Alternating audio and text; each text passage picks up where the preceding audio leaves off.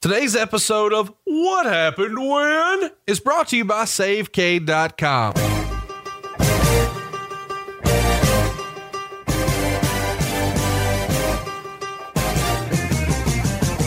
If you're a renter, I've got a question for you. After all of those payments, what have you got to show for it? I mean, if you could buy a house for roughly what you're paying in rent, why wouldn't you? SaveCade.com makes this process fast and easy. You don't need perfect credit. Even credit scores in the 500s will qualify. But maybe best of all, you don't need any money out of pocket. You couldn't even go find an apartment that cheap. You'd have to pay your first month's rent, your last month's rent, and a security deposit.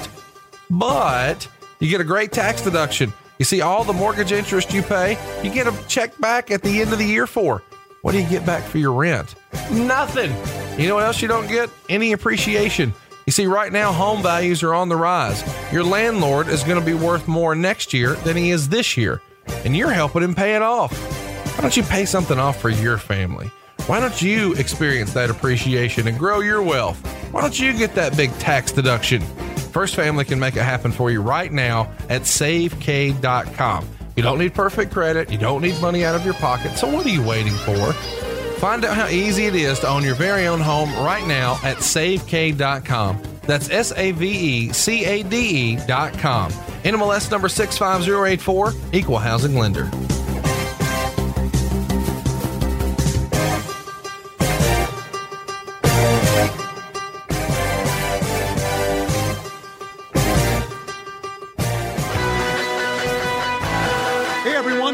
Schiavone. Starrcast was incredible. Did you go? Maybe you did, and you didn't get to see everything you wanted to see, or maybe you missed it, and there's that one part that you wanted to be a part of. Well, we've got great news for you. It's Starrcast a la carte. Yes, Starrcast a la carte. Starting at just $4.99, you can see a program you missed, or maybe one that you wanted to see again. Hey, Conrad and I had a blast bringing What Happened When to Starrcast. And who knew that I could sing that well? Or who knew what really happened between Tommy Young and the Barbarian? To be a part of an event that will be talked about for years to come, go to fite.tv and check out all the shows that you can order, all a la carte. Once again, go to fite.tv. Prices start at only $4.99. And thanks very much for being a slapdick. And thanks very much for your great response to Starrcast in Chicago during All In Weekend.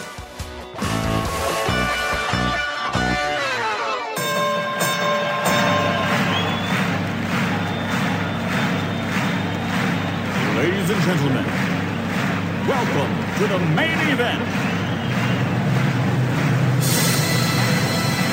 Welcome to WHW Monday. Tony Schiavone and Conrad Thompson. Jim Crockett First Arcade, 605 NWA. TV title, Cajun Omni, the Bunkhouse Stampede. Flair and Horseman, Garvin, Bogey, Magnum, Dusty, Express Tag Team. Turner, Bond, Mid South Joint World Championship Wrestling.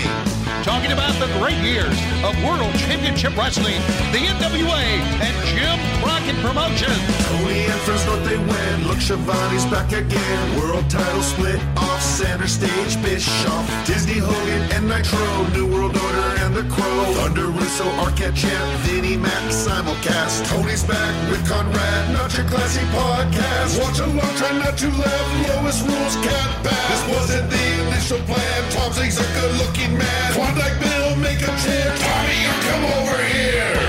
What happened when? WHW Monday. And now, let's go to the ring. And here's your co-host. Hey, hey, it's Conrad Thompson. Hey, hey, it's Conrad Thompson, and you're listening to What Happened When with Tony Schiavone. Tony, how are you? I'm fine, Conrad. It's very good talking to you on this wonderful September morn. We danced until the night became a brand new day. Two lovers playing scenes from some romantic play. September morning always seemed to feel that way. Thank you for serenading me to get our day started. I appreciate you having me. I hope you enjoyed a fine weekend. I heard that both of our teams had nice showings this weekend and both came away with W's, which is more than we can say for Auburn or Ole Miss. Auburn. they lost over LSU and Coach Ed Orgeron. I'm pretty excited to be covering today's show, which will be WCW Fall Brawl 1998. And I'm so excited because you picked it, and I literally just did it with Eric Bischoff. So Mm. We talked about the behind the scenes, and we did it very seriously. And now Mm. we're ready to make fun of it and shit on everything. Mm. I'm ready to Love, get. I'm ready I to love get. shitting on everything. That's what Lois tells me. She says that you've never been constipated, that you can just shit whenever. Yeah, I, I can shit on call. You know, uh, I'd also uh, like to say that uh, I've had a, a lot of fun reminiscing about Fall Brawl 1998. And uh, No, you haven't. This is a horrible shit show, and I can't wait to make fun of it. also, it was kind of voted on by our patrons. And we love everyone on Patreon. And Yes, hopefully you're considering being on Patreon because there's lots of silly bonus content over there. Check it out at patreon.com forward slash WHW Monday. Right. We're having a great time on Patron. We, where you can tell that I've already had some Patreon today. Yeah, you sound drunker and shit to me. No, Hey, you're not? no, I'm, I'm doing my best Edge and Christian impression. I don't know. Have you listened to their podcast? No, is that what it sounds like? See, nobody else has either. But according to the rumor and innuendo, Mhm. they like to get really low like this, and it almost feels like they're doing sweaty balls on Saturday Night Live back in the day with Alec Baldwin. Right. Yeah. I like I to get get, it. really I get it, to buddy. the microphone like this and just Mhm. make noises. Why don't we go ahead and call in our tag team partner and let's get this shit show on the road, shall we? Let's bring her in, the one and only Lois Rules. Sweetheart, take it away. I'm trying to be serious. I got things to do, and you want a silly countdown. I can't do silly. I'm doing serious. One, two, three. Wait a minute. Three, two, one. Hit play. Hulk Hogan, uh, Stevie Ray, and Bret Hart. What the One fuck of these is three that? guys is a job guy. Which one of these is not like the other? Kevin Nash, Sting, Toma- tomato face thing. yes, and Lex Luger. One of these three Didn't come to Has- Starrcast. has shitty makeup on. And finally, the final team Warrior, Roddy Piper, and my mentor, Diamond Dallas Page. That's like the cheese stands alone right there. Two thirds of the team no longer with us. Yeah, two of these guys are dead. Those other two guys needed yoga. It's Fall Brawl. Ladies and gentlemen, we cannot wait to bring you Fall Brawl from the Lawrence Joel Memorial Coliseum. And I'm going to tell you right now click your TV off because that graphic is as good as this show is going to get. I'm looking forward to shitting on this one, Tony. Yes, sir, buddy. You and guys so you, were- Derek, You guys were You wanna- determined to kill the fucking territory here, bringing war games here to Winston Salem, Crockett Country, back to back to back, and every year just progressively got shittier and shittier and shittier. '96 was awesome. It's when we had the fake Sting storyline. '97 is when you guys really killed the town and let the NWO bury the Horseman when Curt turned and smashed Ric Flair's head in a fucking cage. And now that we're back one year later, we forgot what the fucking rules for the war games are. We don't have two teams of five that strive to survive or whatever I just mashed up there with Survivor Series. No, no, no. We don't have that. We've got three teams of three. What the fuck is this? I don't know. uh, You know, you talked to Eric Bischoff about it. Was this his brainchild? This is his idea to do this? I don't recall. Okay. Sounds right to me. As a matter of fact, but What the take a fuck look. are y'all wearing? Well, I, I, I'm wearing what is pretty fucking cool. No, it's not. You- look at you. is. It's like a formal jacket, like you've got Right. like a wedding coat on, but it's probably double breasted because you're a slapdick. But then it's like a, a black shirt, a, a preacher shirt, just like old Tenay over there. But then look on the right. It looks like Bobby Heenan is like trying out for Mary Poppins as a chimney sweep, but he also wants to be on Gordon Gekko's Wall Street team.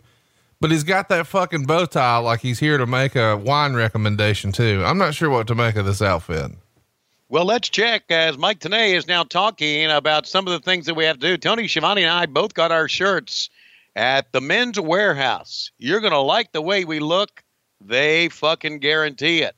But Tony, on your right is, of course, uh, as he said, the Mary Poppins stand in, and that's Bobby the Brain Heenan. Brain, I wanted to talk to you a little bit about War Games coming up. And, and as you know, this is a very unique situation. We got, wait a minute, we're going to take a look in the back. What the fuck's going on? They're having to hold back Ernest Miller. They're trying to keep Ernest Miller away from killing the show. But no, there's no way to keep him away from killing the show. He's going to absolutely kill the show, Heenan. So let me ask you, even Ernest Miller in the show, is it going to help anything here at Fall Brawl, at War Games, here in the Lawrence Joel Memorial Coliseum? Now, bring before you answer, I'm going to point at the monitor. I'm going to do a couple moves with my hands. You go ahead. Kid, feed the birds, toppins a bag, toppins, toppins, toppins a bag. Feed the bird, What chim the chimney, fuck? chim What- chimney, what chim chim chiree. Well, I'm doing Mary Poppins since you you said he looked like you know you didn't know the music from Mary Poppins, do you? No, I'm a you fucking grown man. fuck you. I'm a grown don't get- man. I'm 37. Okay, I don't And know. now- I don't know the song "The Fucking Blue's Clues" either, brother. Well, they do have DVDs out now. You know. Now let's take a look at Mean Gene Okerlund, ladies and gentlemen. Welcome to Fall Brawl. We'll let you know that this dinner coat I stole from the Mater D at Scoma's. That's right, Pepper Gomez, who was once a great star in uh, the San Francisco wrestling area, was also the Mater D at Scoma's at one time, and I stole this jacket from him. Oh my God, would you take a look at this? All the way from the 1980s. Here is Chris Jericho. Chris. By the way, let me just say this is the fucking best part of the entire show. He's out here calling Mean Gene Gene Mean. Yeah. And uh, I mean, they're setting up a match here with Goldberg, and I, I don't think the live crowd is in on the gag because it's not going to be the real Goldberg, but he's certainly hyping it up like it's going to be the real Goldberg. And Mean Gene is uh, going to sort of play along and not shit on it necessarily. So the live house thinks they're getting the fucking real deal, Goldberg and Jericho, which is not going to happen. So, in other words, what you're saying is that from the get go, we're going to shit on the crowd. Yes, as if last year you didn't do a good enough job killing the town by burying the horsemen and letting the heels win war games, maybe for the first time ever. But now you've got Mean Gene out here letting him set up a match with the biggest star in the entire company, your world champion. That's not actually going to happen because he's got the night off. Can I ask you something? I know you've you've already talked to Eric about that. What the fuck is going on with us? Were we, we we were just we were just we were just trying to say, okay, bend over. We're going to fuck you up the ass, and you're going to like it. Is that what we're saying to fans right now? it got away from Eric. I mean, he hasn't just straight up said that, but it got away from Eric.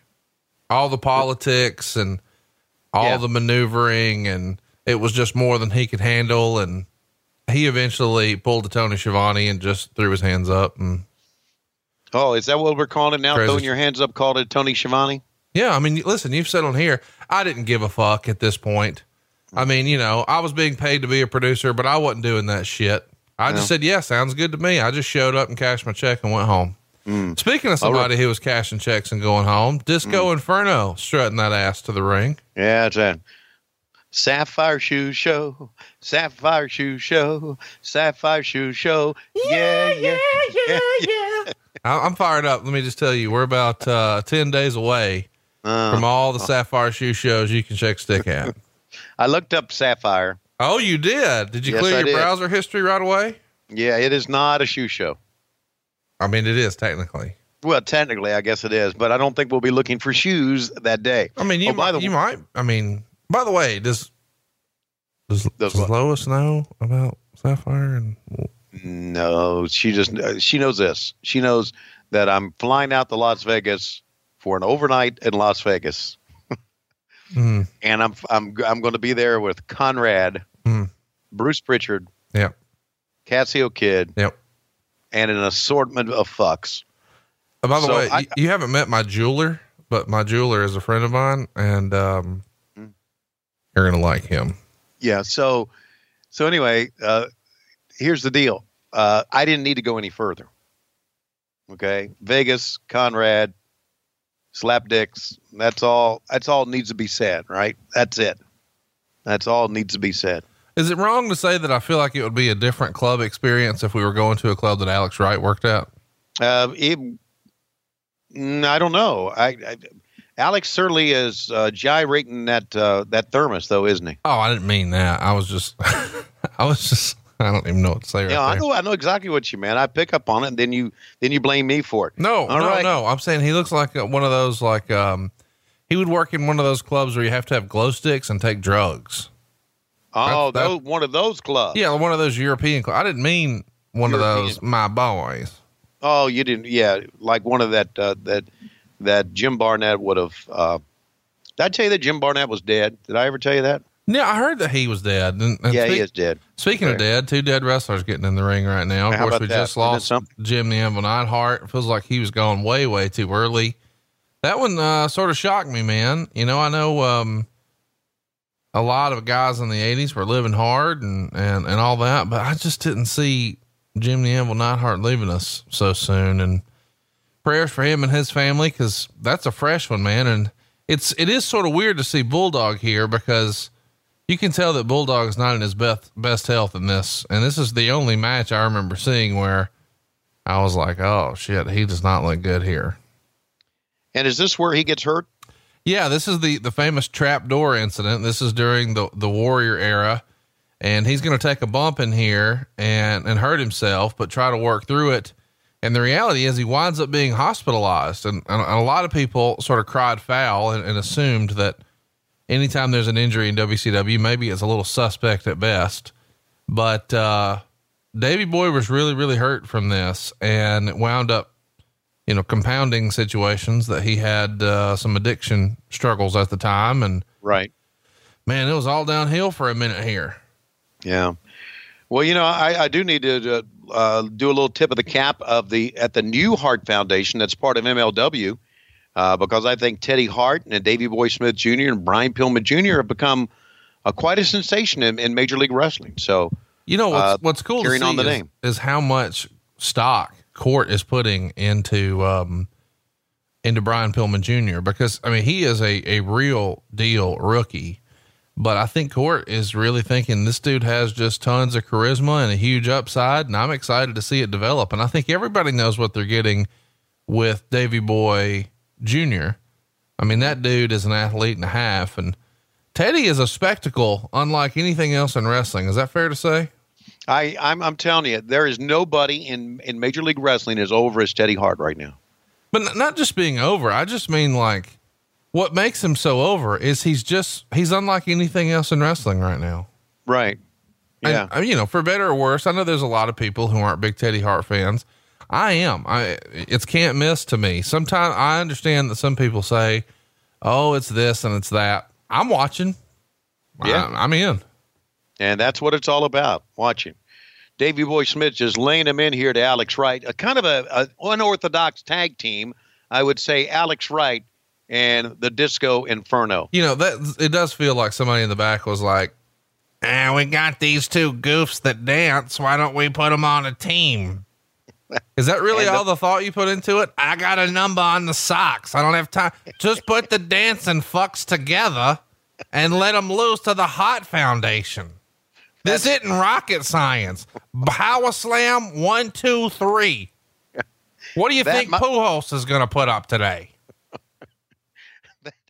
That is almost that is almost exactly what was said in the back. They go out there, they do their little dances. Jim Barnett will be happy as shit. And I can go back to watching the game. And and Tony, by the way, who in the world came up with this this idea of this wall games shit? I mean, you remember wall games? I remember what the fuck are they? What the fuck's that Bischoff doing? Well, he's he's pulling a Tony Schiavone there, Gremlin. He's not giving a fuck right now. At least that's what Conrad would say. It is sort of interesting that, you know, so much of the stuff that I mean, by the way, these guys are working slow motion here. Yeah, they are. Th- there's going to be a couple of spots here. It's just almost cartoonish. And it, it's not, uh, I guess it's worth mentioning here. Meltzer shit on this match. Surprise, surprise. But he did put over the strong work of Alex Wright and said that he had, you know, one of the best performances on the show and certainly was the best performer on this night in this match. But you're going to see Davy Boy really struggle. And a lot of people probably thought that that was on Disco and that Disco was sandbagging. But the reality is he's really hurt. And it's unfortunate that, you know, in wrestling, especially, you're supposed to finish the match and suck it up. And Right. so they just try to power through and make it work and really probably shouldn't have because he's going to be seriously injured from this. And you got to hmm. wonder, man, in hindsight, just how big of a fucking blunder this whole warrior thing was, which I guess is really a testament to this whole show. I mean, because so much of it is built around the warrior to the point where guys in the first match are, are having debilitating injuries Yeah. from, from just Yeah. the gimmicks you need for that guy. I, I- I think it just I think this this whole night kind of just shows us the pitfalls you would have by allowing Hulk Hogan final say on anything that he does. You know, Because I you're not wrong because I, I brought that exact same thing up that you know, and, and Bischoff was able to admit on 83 weeks that when he watched this show back, particularly when it came to finishes, he said he realized that a lot of the decisions that he allowed Hogan to be involved in, maybe, maybe he gave him too much. right. But in fairness, and I know that's a knock on Hogan because uh, I guess we should mention this. We've said it in this show a thousand times and on Bischoff's show that when Hogan came in, what Kevin Sullivan was trying to do is make him comfortable and feed him the monster factory. And that's the reason the Dungeon of Doom was even created. It gave him an That's right. opportunity to work with guys that he was comfortable with and trusted, but also too, you hear Hogan say things like, I drew the most money with the Macho Man brother. Well, there it is.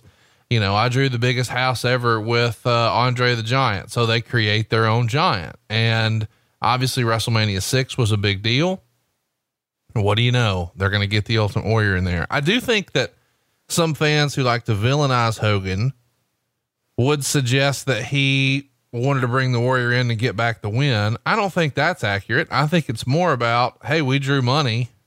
I think we can make more money if we bring him in. And I mean, I really do think that's what it, I don't think he's as interested in the wins and losses as he is the money. And sometimes wins and losses and more money go hand in hand. Well, the, the, yeah, I, th- that's true. But you're you are exactly right. He wasn't looking at uh, trying to get a win over the Warrior to make up for what happened at WrestleMania six. He was looking at drawing a house like they drew at Skydome. Right. Of course he was. Uh, and anybody who thinks that he was just after wins and losses just really doesn't understand the business or is so blinded by their hatred of Hulk Hogan that that leads them to make uh, statements like that. And I know there's a lot of fans out there who feel that way. And you know, some of the some of the things that's going on in this match are that should have been disqualification right in front of the referee, right? No, it's not Bill Watts. Okay. But isn't that the? I know it's not Bill Watts, but then isn't that the old thing? No. Throwing a man over the top rope, disqualification. Absolutely. No, that's not the case here in 98. You got to have some rules, Conrad. Y'all have three teams in war games. Hush your mouth. All right. Well, I just remember that. Just well, anyway. You know, I think Disco's doing doing a pretty good job of bumping for these guys. Dude, he just, I mean, that's a bump. Nobody takes a guardrail bump like that. Good for him. Yeah. So I, I absolutely, I, uh, you know, God Almighty, you have tainted me. Why? I'm never going to be able to watch another Disco Inferno match without thinking about Sapphire and the Shoe Show. Dude, you wait till we leave some, we make some real memories for you. Hey, I don't know about you, but I'm coming into Vegas to have dinner and go back to bed. I got a I got a ball game on Wait, wait, wait, wait, wait, on- wait, wait, wait, on wait, wait, wait. Saturday. Hang on, hang on, hang on, hang on, hang on. You're suggesting to me Yeah, that you're going to fly four hours for one Right. dinner and then Yeah. come back. Yeah. Well, why come? Cause you're my, you're my friend. I'll FaceTime. Listen, here's what I'll do.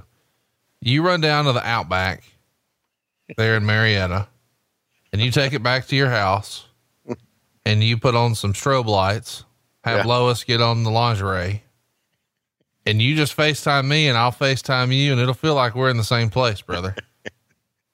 No, it wouldn't. Cause there will be a girl walking around me in lingerie Yeah. who ain't going to do nothing. And you're going to have a girl at your house walking around in lingerie who ain't going to do nothing. And you'll have an overpriced steak that's supposed to be better than it really is. and I will too. Yeah. I'm going to have a good time.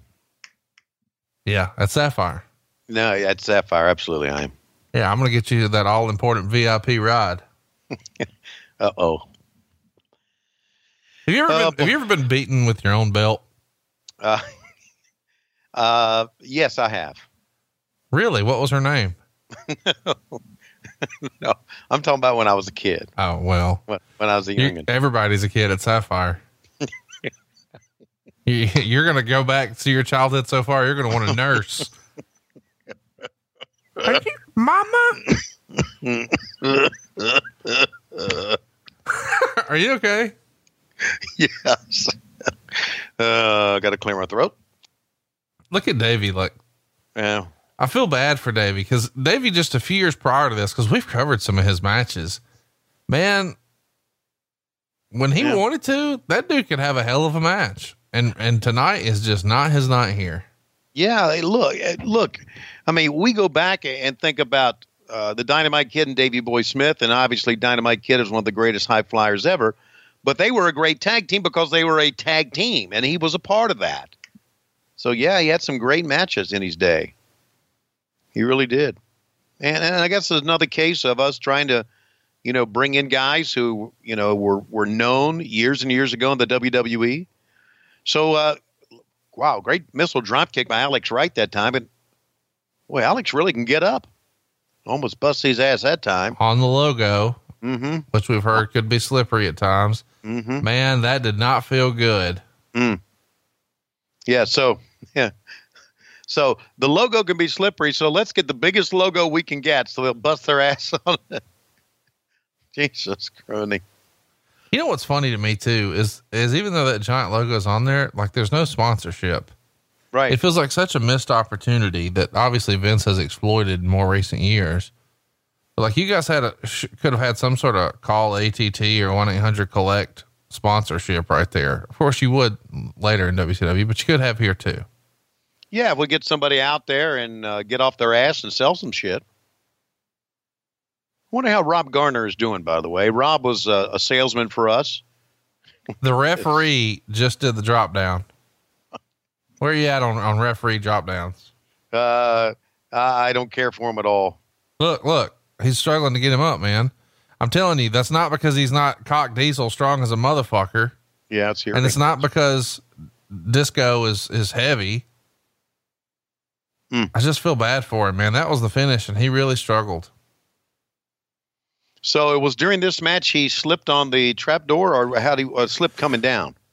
Uh, I, from what we've been told, he hurts himself on the trap door, and that and he's hurting bad here, and that's the reason, you know, he struggled. And it wouldn't be long after this, man. He'd be in the hospital. I mean, he's going to continue to try to work through it and work a few more shows, but you can tell just looking at him like he's not at his best physically, and it's because he's got all the other personal stuff going on. But you compound that now with this injury, and it's just it's not good, dude.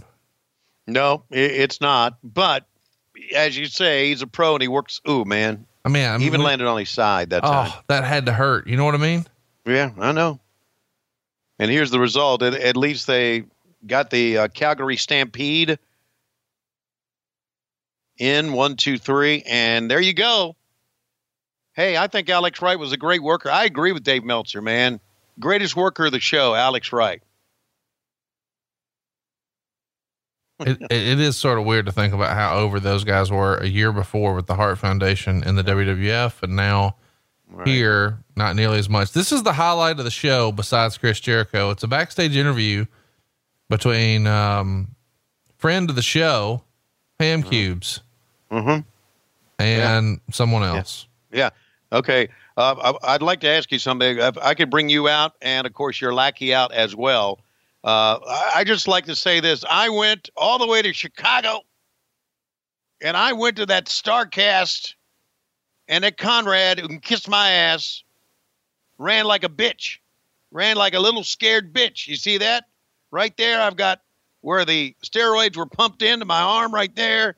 And now let's talk to another dipshit by the name of Buff Bagwell. And you know, I, I was at Starcade too.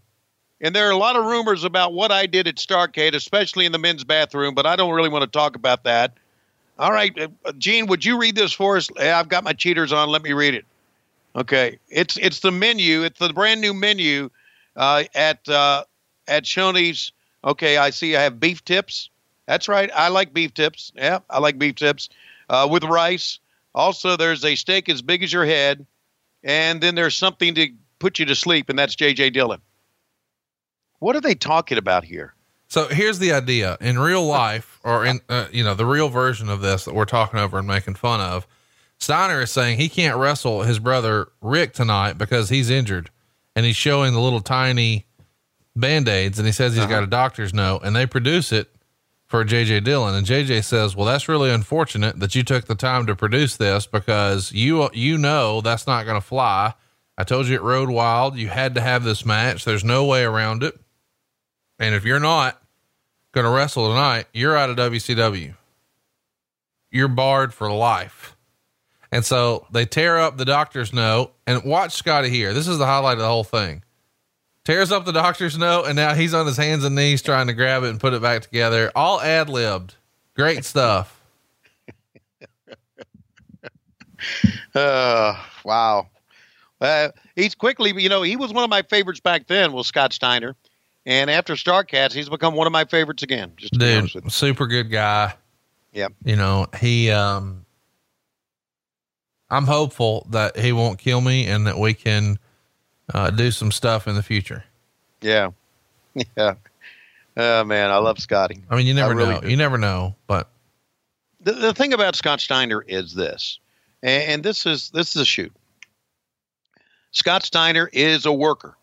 Okay but he's a dangerous worker. In other words, he pushes the envelope too far. He always did push the envelope too far. As a result, we had some pretty good shit, right? But uh, he just pushes the envelope too far sometimes. You just don't know what he's going to say, or you really don't know what he's going to do. And it, it goes back to what I was talking about, where JJ said that one time, I'm going to I'm going to call Scott Steiner. I'm going to suspend him. He's going to come out, and I'm going to prevent him from coming to the set. And he and I looked at each other like, yeah, like fuck you are. And of course, Scott Steiner came out, plowed right through JJ, came over to the set, and then threw chairs everywhere. That's Scott Steiner pushing it a little bit too far. Uh, meanwhile, what the fuck is going on here? Oh, okay. Here we go. All and right. what they're trying to do here, this is awesome, by the way, because we got Kenny Powers on the right, Ralph right. is on the left and I like the uh, the boxing entrance here, the big fight feel. But they're going to do a bit of a Spinal Tap spoof in the process because Jericho is going to struggle to find the ring. Which door is it? Is that, is, is, is that your catering right there? Yeah, it's catering. How was WCW catering compared to uh, you've seen WWE's catering today? Yeah, I, I think our catering was very good. We probably spent too much for it. I've seen WWE catering one time, so I don't know. I I don't really know what they have. To be honest with you, but you know, all this is Jericho. This is all these are his ideas. Sure, I mean it's not like you're actually doing your job as a producer. No, I'm see. I, I know you turn it back on me, but Jericho's Jericho's all this stuff. I love it, man. Hindsight being what it is. Good stuff, buddy. He's, he was uh, he was ahead of his time. Absolutely, and you guys let him go. Let him slip. Yeah, away. I know. I know. Yeah, what did Eric say about Jericho letting him go? Mistake? Uh, no. I mean, in the end, he had to appease the big stars, and uh, Jericho saw himself at that Hulk Hogan, Kevin Nash, Goldberg level, and Bischoff didn't and let him go. And the reality is, Jericho, when he came over, of course, he was immediately programmed with The Rock, but you know, they definitely saw more and gave him more of an opportunity to be a top guy, but he was not like the top guy right away. It took a little while for him to become the, the performer he is. Well, and you know, look at it this way, and this is kind of where we were to be a top star for us, right? I, by the way, I love this entrance here. He's trying to mimic the Goldberg entrance. Yeah. Of course, it just spits and sputters, and he wants to kick it, but he realizes, hey, this might actually blow my fucking foot off. Huh? Maybe not. anyway, to be a big star for us at this time, you had to be an established big star. Right. You could have been, and, and Jericho was basically an unknown when he came to us, as far as big stars are concerned. But look how big Leo is. Look at the Jerichoholic sign. Dude, he's he's, he's over like we're over here. No yes, doubt about it. Yes, he it. is, man. Absolutely. And the signs are out. We're in our heyday. We are in Winston Salem at the Lawrence Joel Coliseum. And God Almighty, they were rabid for this. Well, yeah, they think Goldberg's coming. I mean, they're playing Goldberg's music. Uh huh.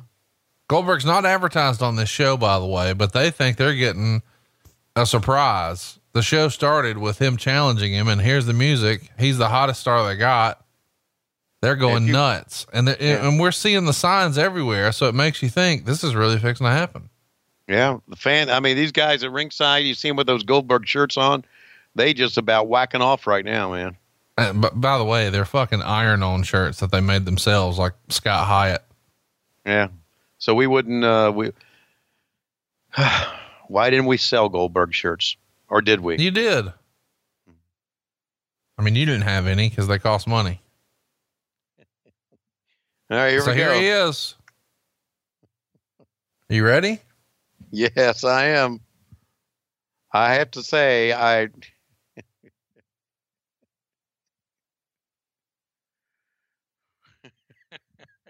I feel like this is the way when it's like your anniversary and you're getting ready for Lois.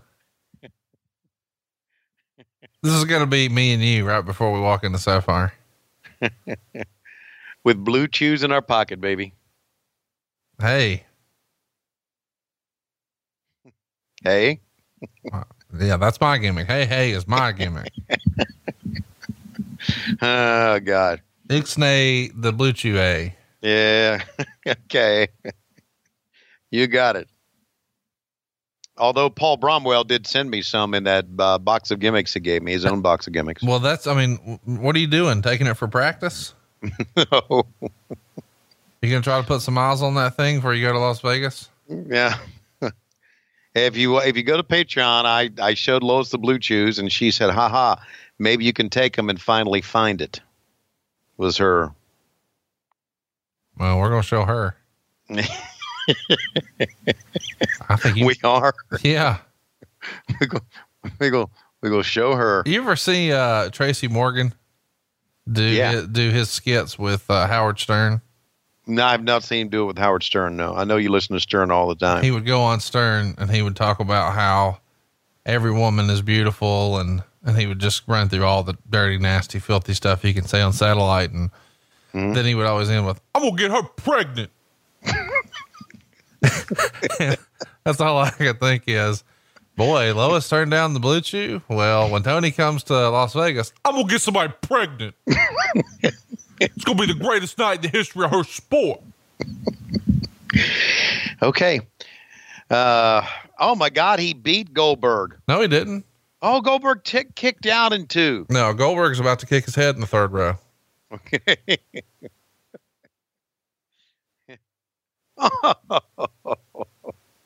you know what? I kind of hated it at the time, but I'm really kind of enjoying it right now. You hated it because you didn't like silly fun stuff, but this is awesome. Right. Because I like silly fun stuff now. Yeah, back then you wanted to take it all seriously. Yeah. Ah, the little guy tapped out. By the way,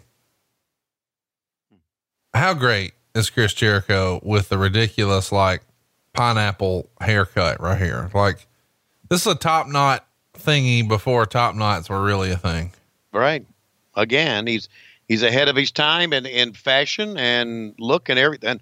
Pushing the ref. What the fuck? Pushing the referee. Where the white women at? See, that's not. That's what you're going to say when we go to Sapphire. Oh my God. Where do white women at? By the way, even though I hate that TV title, I sure wish I could find it. Who's got it? I don't know. You don't. It's missing.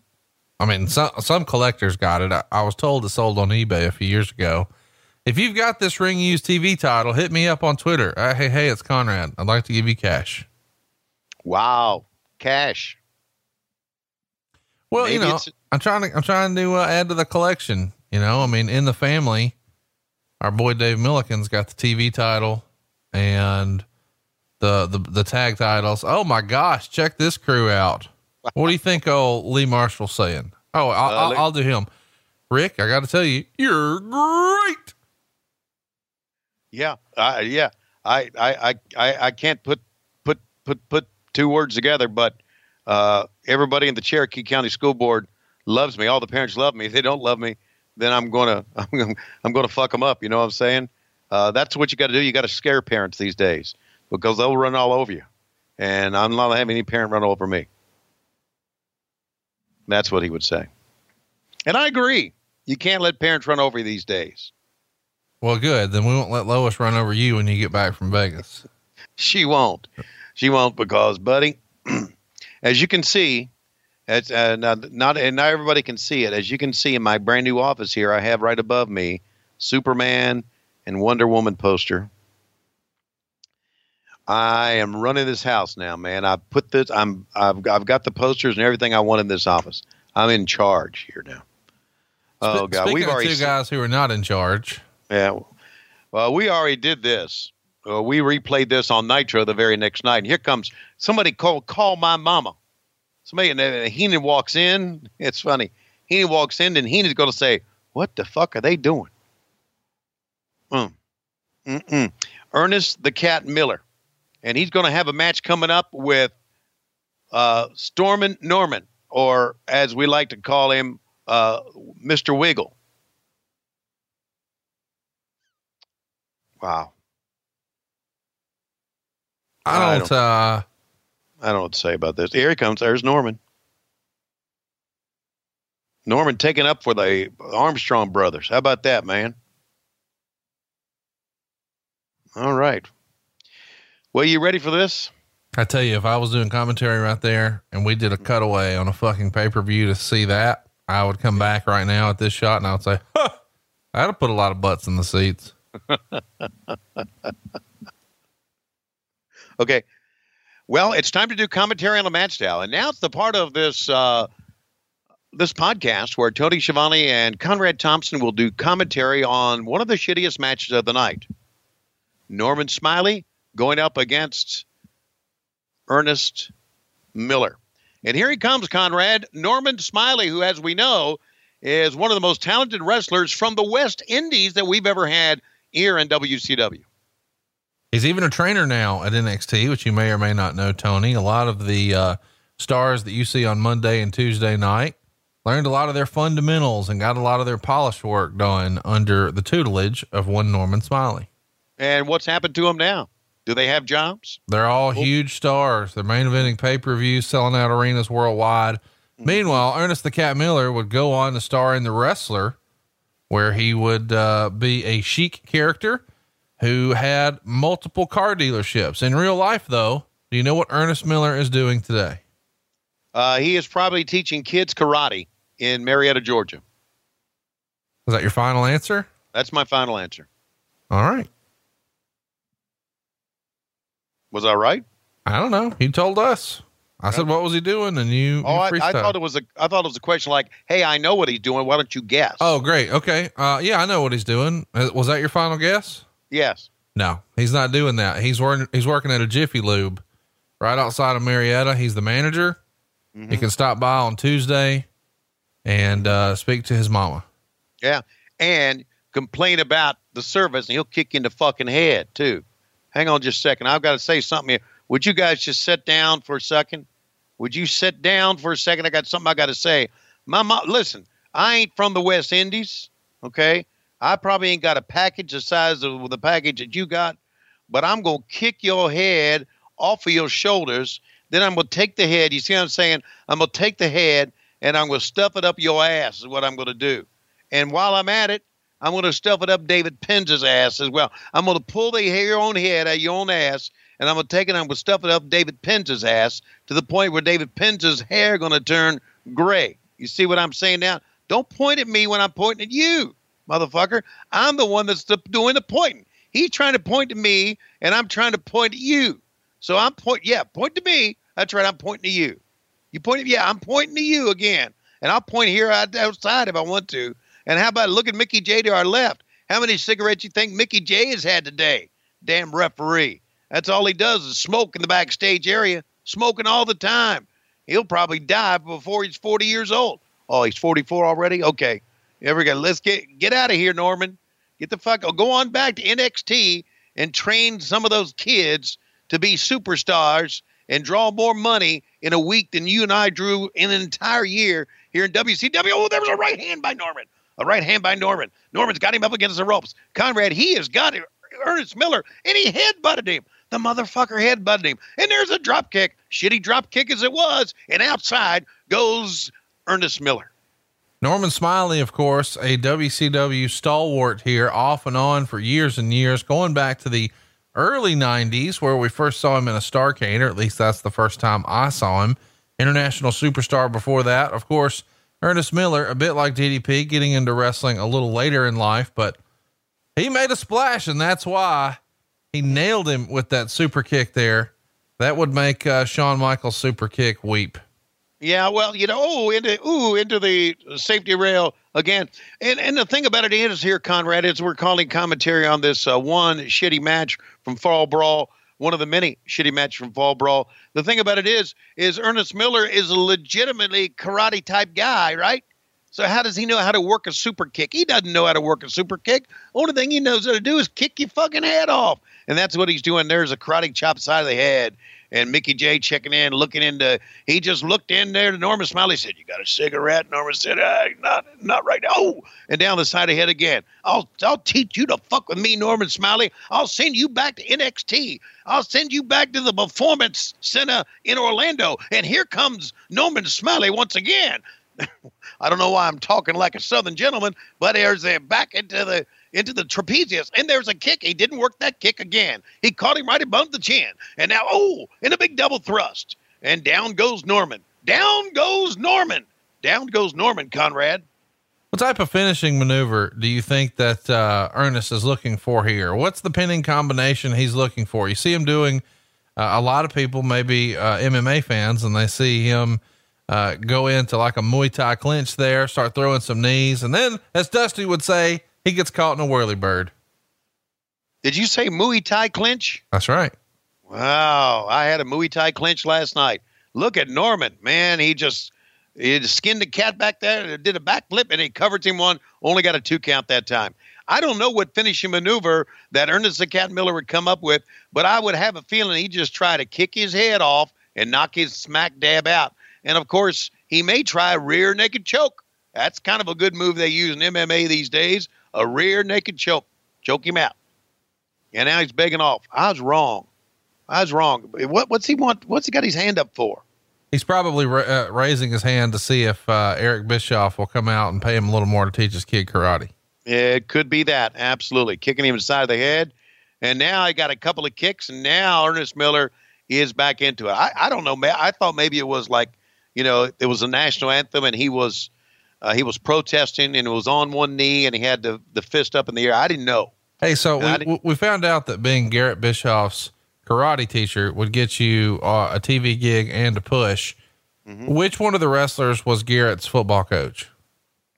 Uh, don't know. I don't know, but I mean, and Garrett also liked Master P, right? Uh, yeah, and, and, that P got song? Master P like a hundred thousand dollar payoff or something whatever. What did they? Did you ever ask her, Eric, what they paid Master P? Seven million dollars per episode. Okay, I'm going to ask that question again. Did you ever find out what Eric Bischoff paid Master P? Seven million dollars per episode. Okay, that's what I thought you said. I was open that my hearing had gone bad. No, I made that up. I'm just fucking around. Okay. Uh, wouldn't say, no, you didn't make that up either, did you? Yeah, I know I did. Yeah, yeah. But no, I mean, for the purposes of our story, let's get that going. Okay, seven million dollars an episode. No, no. Do you really want to know the real number? Yeah, 1999, he made two hundred ninety-three thousand dollars. and he only showed up once, right? I don't know, but I mean, what did he really do? Yeah. I'm saying by comparison, Dusty Rhodes made sixteen thousand in 1999. One, two. Uh, there's no way. Dusty Rhodes made sixteen thousand dollars. Yeah, he wasn't there the whole year, bro.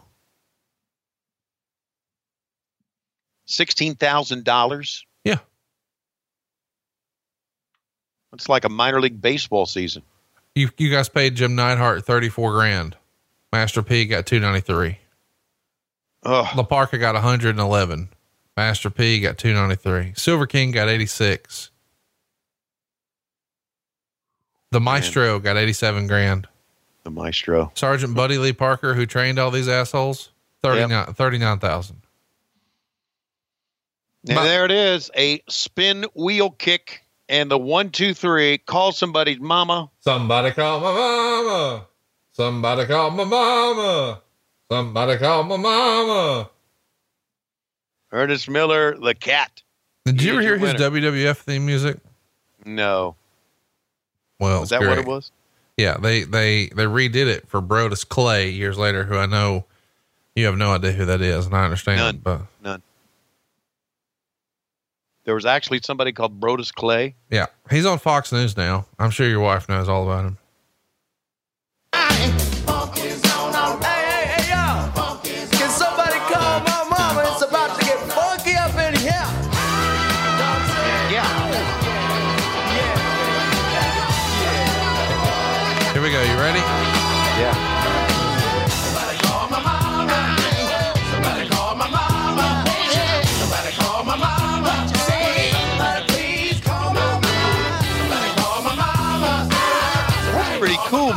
Like that. I was just saying. I mean, that with Ernest Miller, it's gonna get over because that was his theme music first. Brodus just borrowed it later. Yeah. Brodus Clay. Brodus Clay. By the way, what do you think of these graphics? Uh, betrayal. Uh, they sucked. Man, you saw that tear roll down his cheek. It must have Yeah. been because the hot bar just got a less than stellar rating. That's right. That's right. They came in and they gave it a 93.5 B. By the way, we haven't really talked about this. Can you imagine how hard his job must be, like his real life gig? What, Scotty? Yeah, running a fucking restaurant.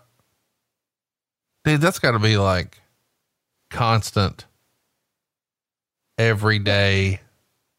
Yeah, well, if, if you're the manager, Uh, how about owner? well, if you're the. I, w- I would think uh, I would think that if you got a good manager, you could just sit back and let the money roll in, couldn't you? No, no. You, you know, Well- he's got to manage food inventory. You know, there's so much money that you could lose your ass on by just ordering too much or too little. So you don't want anything to spoil and go bad. And you just literally throw money away. But at the same time, you've got to make sure that those shifts are covered. And Right. it's not like Shoney's is closed. They're open every fucking day. So there's no, there's no off day. You've just got to make sure that people are there, front of the house, back of the house. It's just, I can imagine from a staffing standpoint and an overhead standpoint, there's a reason I've never opened a restaurant. That just seems like a lot of fucking work. And you're trying to make profit on something that really is a good value. You know, I don't know what the hot bar costs. We like to have fun here. I don't even think they call it that, but let's say it's $10. How much of that can possibly be profit? Okay. Is it me, or are you trying to do a lot of sucking up to Scott? no, Steiner? no, I'm not. I'm saying I would never get in the restaurant business. Okay. That's that's my thing. I I think if if I was going to go start a new business tomorrow, fucking restaurant would be the last one.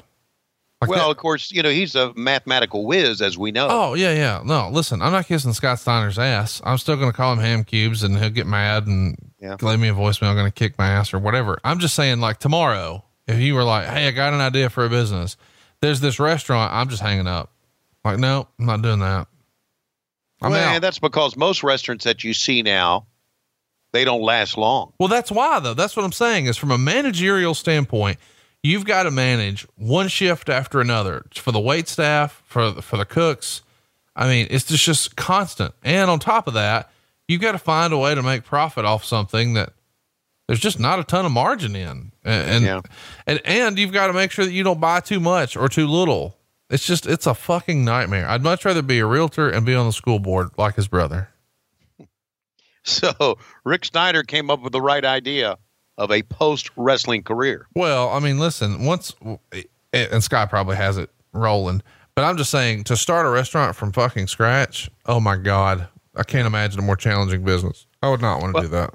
Well, well, Scott, Scott, Scott got the money rolling because you know, as the old rumor was in the business, Scott still has the first time he ever made. Oh no. Yeah. I heard that. Somebody told me if Scott made 300,000 one year, he found a way to end the year with 310. Yeah, that's exactly right. Absolutely, he saved every bit of his money. Have you ever heard, And- have you ever heard a story about uh, a car? A car? Yeah. I've not heard a story about a car. We got we got to, we got to share some stories. Okay. All right. We will. Uh, and, and by the way, uh, since you're in the uh, mortgage business, uh, Rick Steiner also not only is a school board is kind of a part time job, he's also a realtor. Yeah, that's exactly right. Yeah.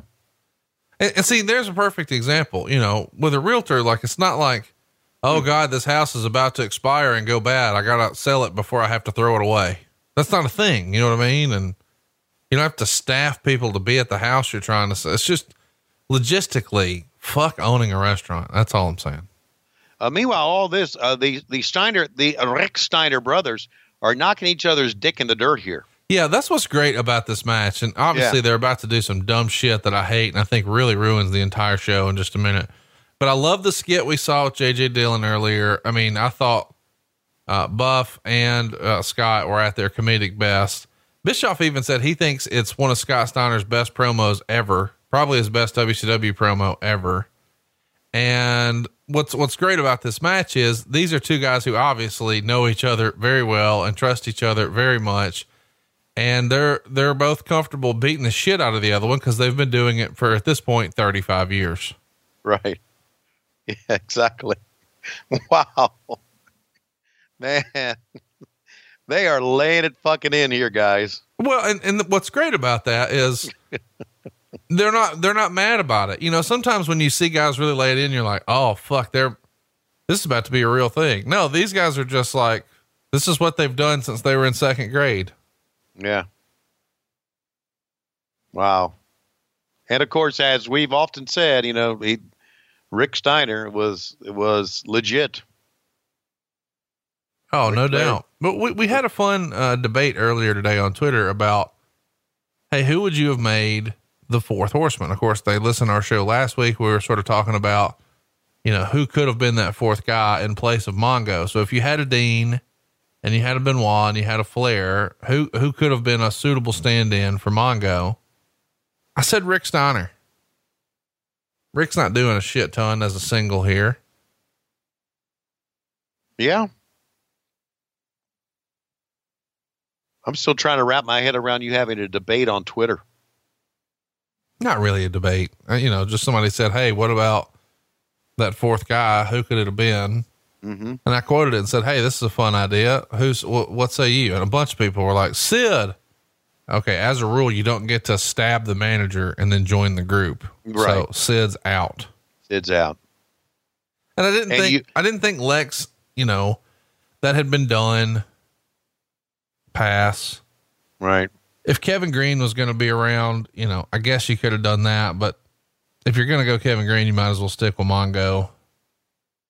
I thought another great one, you know, somebody who wasn't really doing anything. This was a suggestion on Twitter. Scott Norton. Hmm. If you had Scott Norton in the Mongo spot, that could have been cool. I'm not a huge Yeah. Scott Norton fan, but if you're looking for a big jacked up enforcer type dude, I mean, I'd rather have Scott Norton than Mongo. Yeah, I, I agree with that. I, I mean, I you got to have somebody I, I think who had some wrestling background, wasn't just a football player who they had brought in really just to be an announcer and then became a a wrestler as well. Yeah, I, I, I agree with all that. I you know I still think had they not turned into some sort of shitty angle, that Curt Hennig was the right guy. Oh yeah, no, I think everybody agrees with that. That he would have Yeah. been perfect, and you know, uh, I know we all love Dean Malenko, but I think you could have swapped him out as a horseman. Yeah, because who needs a horseman two foot one? So if you had Benoit, Curt, or Rick Steiner, and Flair. Now, Yeah. by the way, he grabs Buff by the throat here, runs him into the top turnbuckle, and immediately Buff just goes limp. And they're going to try to recreate a moment here because earlier in this same year is when Rick gave Buff a top rope bulldog live on Thunder. And for Right. real, Buff was momentarily paralyzed and it turned into a real situation that took a long time. And now they're trying to recreate that here in September of the same year. And it's going to take it- forever. Forever. Forever. Yeah, and, and then and what basically what has happened now? The fans here are legitimately concerned, and any of the, as Dave Meltzer would say, heat of this match is gone.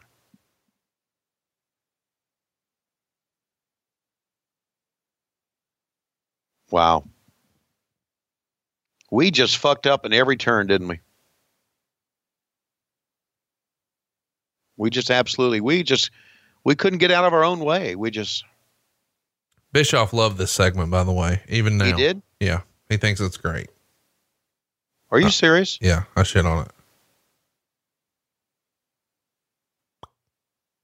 Wow.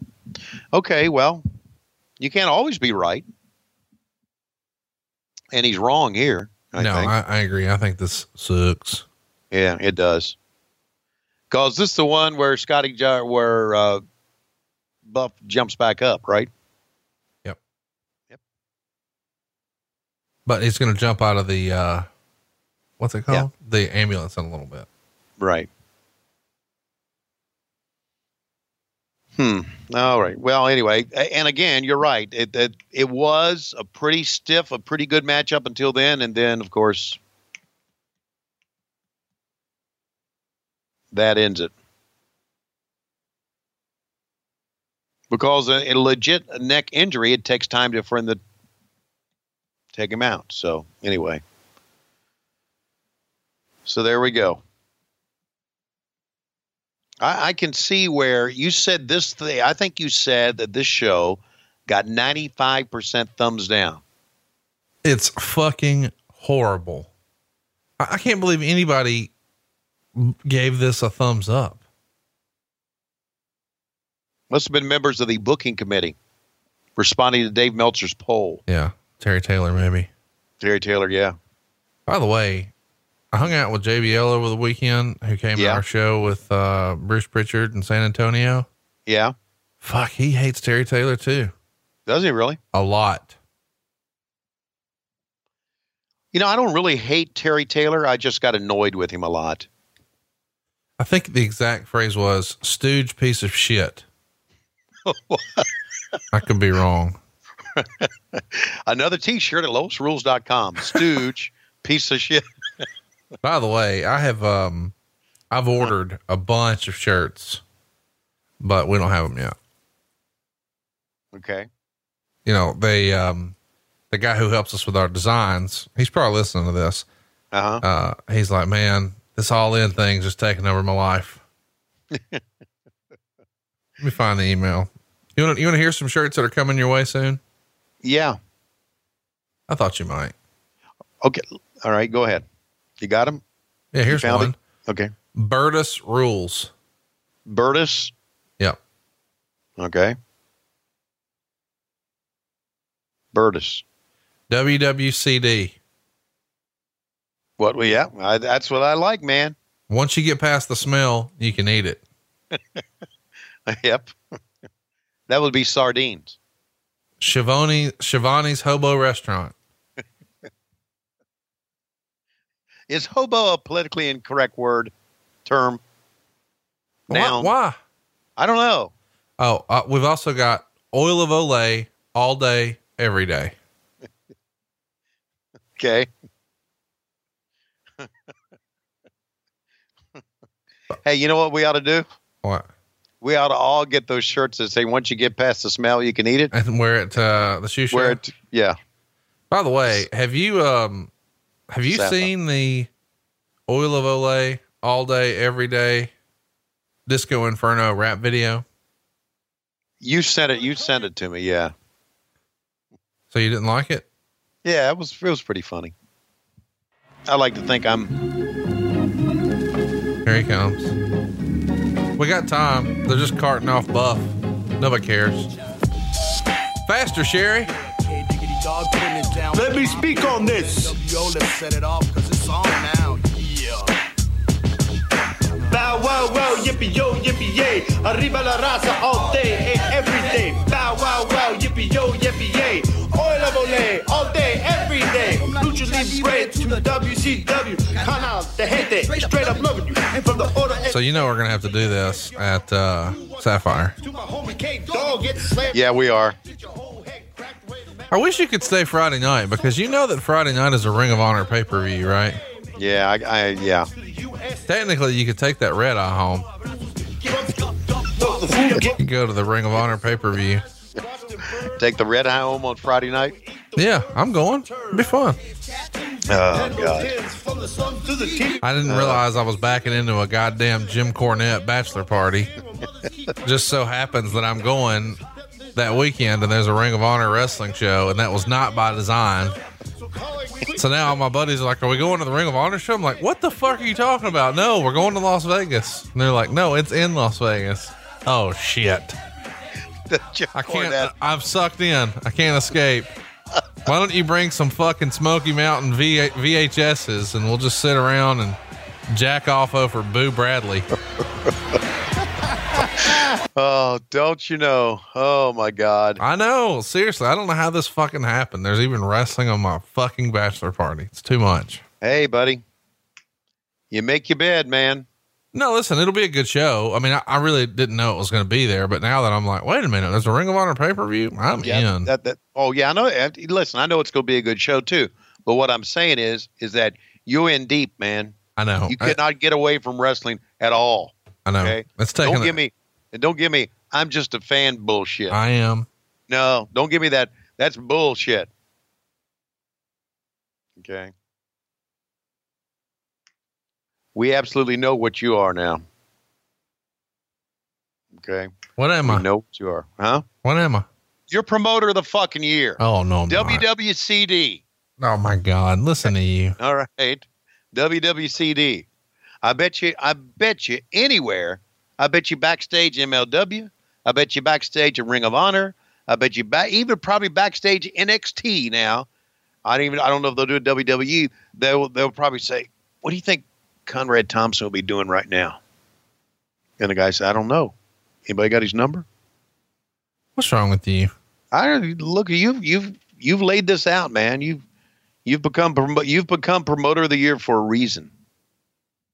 You've become promoter of the year for the reason, and the fucking reason is is because you work harder than anybody else. Well, I appreciate that. Now, listen, I'll take that as a compliment because uh, you know better than most.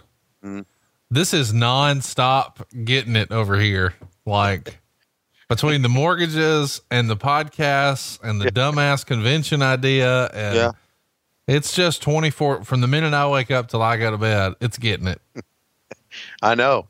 Plus, on top of that, you getting ready to get married, and plus, on top of that, you getting ready to fuck up everybody's lives in Las Vegas. In about a week. You especially. Yeah. So yeah, I'm getting you- married. You're getting divorced. We're Yeah. throwing two parties. hey, by the way, uh, speaking of marriages, I had the most surreal experience of the month Mhm. this week. Yeah. And we started the month with Starrcast, and it got weirder.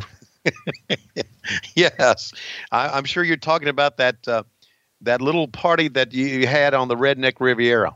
Yeah, there were there were two billionaires at this uh, commitment ceremony. Uh huh. The Undertaker, Uh huh. Michelle McCool, James Storm. Do you know any of those names I just rattled off? The Undertaker, I do. Okay. It, well, it wasn't Michelle McCool. Wasn't she the lead singer of the Fifth Dimension? Nope. Okay. That's Undertaker's wife. She's a wrestler. Okay. Um, Michael P.S. Hayes, Yeah. Dolph Ziggler, um, Dennis Rodman. I know, I know. That's what I said. What the fuck? uh, Darren Prince, who I guess is like uh, one of Hogan's reps. I mean, it was, it was, Mm. it was interesting. Hurricane, Well, Hurricane Helms was there. Uh, have his mask on? No, I mean, he probably would have put it on if I'd asked him to, Right. because you know he carries it everywhere. Right. But you know what? No, he probably wouldn't have, because people down there were really scared of the hurricane this week. Yeah, I know. Uh, they always are. If you say the word hurricane on the Redneck Riviera. Yeah, because they remember he delivered that vertebreaker down there on that last Nitro, Right. about killed somebody. Yeah. Uh, Lois Schiavone and Tony Schiavone were invited, and we didn't go. Well, I mean, you're not coming to mine either. By the way, I, I got the real scoop on that. You fucking kayfabe me last week. I hate using that word in this regard, but you on the show were like, I'm going to be there, buddy. And no matter what, Lois is going to be there. And then Megan said, Hey, did Hayes RSVP? I said, Fuck, I don't know. She's like, Well, is he coming? I was like, Yes, because he won't stop talking about it. He's going to be there. And she says, Okay, cool. You know, Tony's not coming. And I, uh huh. She's like, Yeah, he's coming to your bachelor party, but he's not coming to the wedding. I was like, Oh, that works out. I'd rather him come to the bachelor party anyway. Well, I realized uh, by the time you and I talked, the time Megan and I talked, that we had a game at LSU that weekend. Yeah, it's not like that's an important game. It's not like y'all will both be ranked in the top six. Yeah, well, that's that's not the that's not the the reason. The reason is it's an away game. No, I'm just I'm busting balls. It's clearly a big deal. And and how often does Georgia play LSU? Uh, once every five years. And I mean, I'm going to get married more often than that, right? Realistically, just get me on the next one. You got it, buddy. Woo-hoo. Yeah. You know what? After next week in Las Vegas, you may not be getting married at all. No, I'm getting married here because Okay. you know how you know how I know. Can I tell you the secret? Yeah. No phone policy. Okay. Going to be a person designated phone collector. You know what? And and as Juventud Guerrera and Silver King, and I'm. You know what? I By can't the way, wait this is a this. pay per view. Silver King's on a pay per view. Just wanted to Yeah, point that out. Yeah, against Juventud, because we got to have them goddamn luchadors. You know what I'm saying? Well, listen, you've got a crush on two of the three guys in the ring. Yeah, I do. oh, Uh, Charles and- Robinson was at the. uh Charles Robinson was at the wedding. Oh, I'm sure he was. Mark sure Carrano was. was. there. Who was? Who Mark was? Carrano, head of talent relations for WWE. Really? Yep. Steve Rubin, who like runs all the ticketing for WWE, he was there. Shit. I- If I knew Carrano was there, I maybe maybe I would have shown up. There was at least one guy trying to talk to Carrano. Yeah, I bet. Uh, Oh, you know, th- I- there was a there was a dude in the mob there. Did I tell you about this? what? Yeah. It's for real. I can't Like- say who. I don't want to fucking die. But okay, well, don't. You shouldn't even said that. yeah, I mean, I don't really care. It's not like they're listening to this shit. Yeah. But it's like a it's like a legit mob family based out of Tampa, and uh, yeah. So Okay. so I talked to the guy for like an hour, and Ric's like, "You need to Google him." I was like, "What do you mean?" He's like, "Just Google him." So I'm like, "I don't know his last name." So he types it into my phone, and I just immediately was like, "I gotta go to bed." I'm going to bed right now. Uh, hey, so let me let me get this straight. As but it, it's it's really hard for me to concentrate on on the ceremony that happened down at the Redneck Riviera when I'm watching Silver King in the pay per view. It's it's hard for me to concentrate on this. But let me get this right. Michael piece of shit Hayes, Right. okay, which what's PS stands for, uh, went all the way down to the Redneck Riviera to this little get together they had All right. uh, but will not show up to your bachelor party. Correct. Okay. Just want to make sure I got that. You know what? I sent him a text last week when we were talking, and I said, "That's right, you piece of shit. Don't answer me." And it said "read" on there, so I know he read it, but he still didn't answer me. The first thing he, when I saw him, first thing he comes over and says, "Hey, fuck you and Schiavone." Trying to get me to come to that goddamn bachelor party. I'm doing better than Schiavone. I'm coming to the wedding. and I was like, damn, how does everybody know Tony's not coming to the wedding? like this entire podcast was built around paying for your daughter's wedding, and you're not even fucking coming to mine. What can I say? No, Okay. I understand. You're going to get me out of baseball, I know. Yeah, but uh, this football shit, I mean, I'm fucked on that deal. I got it. I, it's my fault for getting married on a Saturday.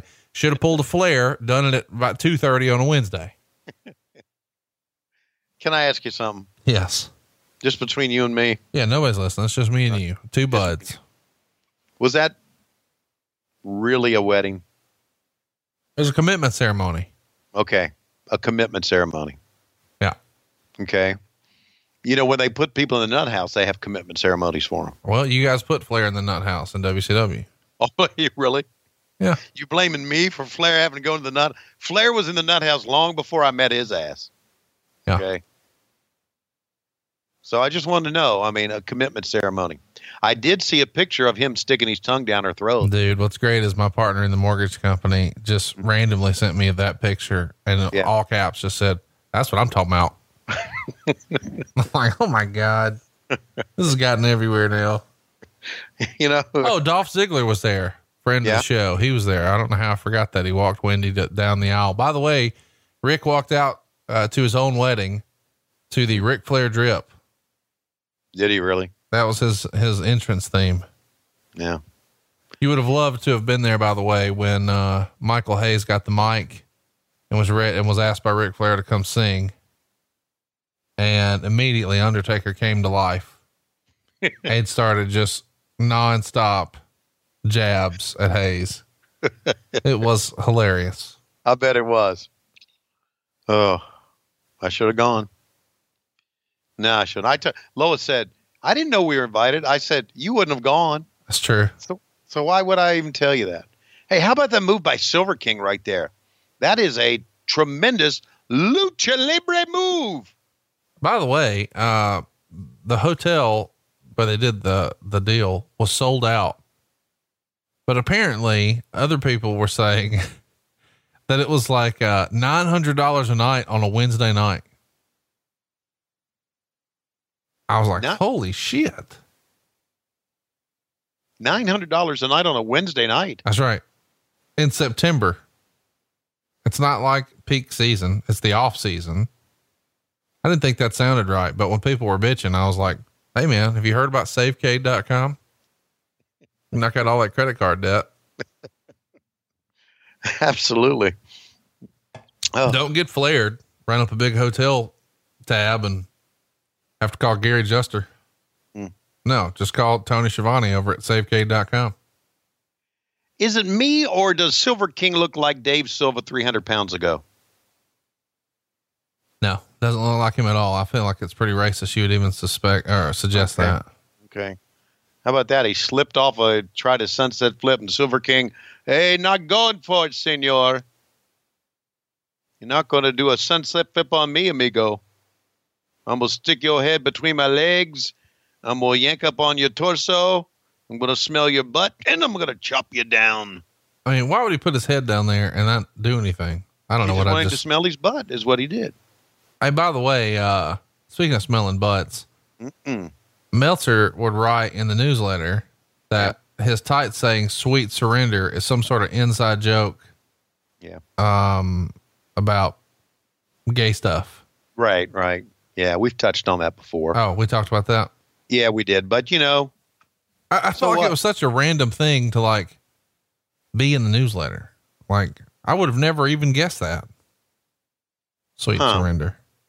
Well, That oh, that's what we're gonna do. Yeah, I got it. what? We're all set. Don't worry about it. What? Come Las you know Vegas. that you know come- when you say that you know you know what when you say that away from a podcast that scares the shit out of me now you're saying it in the podcast and i'm petrified Well, you say, okay, no, no worry about it. We got it. What? you just wait Don't- till we get to Vegas and you get the No, sweet see? surrender. Oh my God. The sweet surrender is not like a, a, a dessert dish at your dinner, which you say is the only thing you're going to. Okay. Aren't we going to this big steakhouse? Yeah. But you're going to get a fur burger with a side of thighs. What you're getting. Oh God. Yeah. You can eat it once you get past the smell. That's what they say. Schiavone's Hobo Restaurant. Absolutely. Uh, Silver King. Look at that boy. I didn't just realize. fucking hate Silver King. I have an irrational hate of Silver King and I can't help it. And I'm sorry. I don't fucking like him. I'm allowed Well, to you know not what? like him. I. I'm wi- I'm with you too, man. Because That should be the finish, but it's not. oh, that's why you hate him because it should be the finish and it's not. Fucking a Frankensteiner off the top. Silver King. backwards Frankensteiner, bro. Yeah, going to go do the Juvi driver. Juvi driver. Juvi driver. Who? V driver. Driver. Oh no, inside credit. What two? Oh, he almost beat him. By the way, Charles Robinson still looks the exact same. Oh, he's going to hear this, so we got to fuck with him. He told Okay. me something he couldn't believe, and right. I, I ribbed him about it because uh, well, everybody at the table was like, "That can't be real." He went and bought like uh, his first suit in forever Yeah. for this special occasion because he doesn't need a suit to put together rings and WWE shows and referee matches. So he didn't have to have a suit. So we went and got a new suit for the special occasion and the big day, which was cool. But he told us that in order to get the suit, he had to get it from the Husky section. I haven't There heard. you go. 450. Juventud gets the win as he should. Fucking Silver King on a pay per view. And by the way, I know somebody listening is going to try to hit me with the, uh, who are you to doubt El Dandy? El Dandy is a fucking saint. He's a national treasure. Silver King, though, get out of here. He needs to go home and eat his hobo food. I mean, I'm all in on Juvi, though. Juvi's one of my favorite luchadors ever. Yes, and a very attractive young man. Hey, also, the Husky. Yeah, that's what I said. I'm like, dude, I was the fat kid in school. I had to shop in the Husky section. You're not. Husky. What the fuck are they talking about? Yeah, He's like, I don't know. Well, you know what? It, you know what it was. He went shopping. His mom took him shopping in the kids section. Oh, you nailed it. That's exactly right. He went to OshKosh B'gosh. Right. I my we used to go we used to go shopping for school clothes every year, and mom would drag me downtown Staunton, Virginia to Leggett, and we would go to get the Huskies section. And I was thinking, man, I hate this Husky. Whew, man, I just I had a, a terrible flashback to shopping for school clothes, thanks to Charles Robinson, who ended up shop. Isn't it amazing? They were uh, their moms are probably talking to each other, saying, "There's a 71 year old man here shopping in the Huskies." Yeah, you know what? He may have to fill out paperwork after that. Absolutely. What the flying fuck? Charles Husky. Jesus. Oh, By the way, right now on the screen, the guy on the left is is no longer with us, but the two dudes on the right, I rode to all in with. How random is this? yeah. How about that? I didn't even That- recognize that that was Chad until I was literally in the car with him. And we I had didn't just talked about him here on the show. I didn't know Chad was in there. And oh, here we got uh, drunk uh, Scott uh, Scott Hall, and of course this is leading up to. Oh, uh, he's had enough. Lee's had enough. As a reminder, we're not saying Scott is drunk here. He's doing a drunk character. Doing the drunk character exactly. Hmm. Yeah, let me just tell you, I was out on shirts where it was dudes' faces. And I, I recognize, don't you fucking at me on Twitter, that we sell shirts with my face on it. I don't want to, and it's a cartoon face. But the life, like in WWF, it got really popular for a while to have like a giant Shawn Michaels head on your shirt or a Diesel or a Razor Ramon or whatever. And then when they come over here, they even tried it with Scott Hall and Kevin Nash. You just saw it's fucking stupid. Yeah, it is. You know what I just realized? What? Lodi without those glasses on, he looks like the twin of Charles Robinson. You know they're best friends in real life. Are they really? Yeah, I think Lodi even lives in one of Charles Robinson's many, many rental properties. You know, Charles Robinson is a multimillionaire. Yeah. What? What? No, you're bullshitting me. No, Charles Robinson is independently wealthy. He referees for the love of the game. and he puts up rings for the love of the game. Yeah. Cause he, here's the gimmick. Now, I'm speaking out of school here, but referees are independent contractors. People who hang lights, people who set up staging, people who set up rings, they're employees. As an independent contractor, you don't get employee benefits. Right. As an employee, you can participate in retirement, insurance, blah, blah, blah, blah, blah.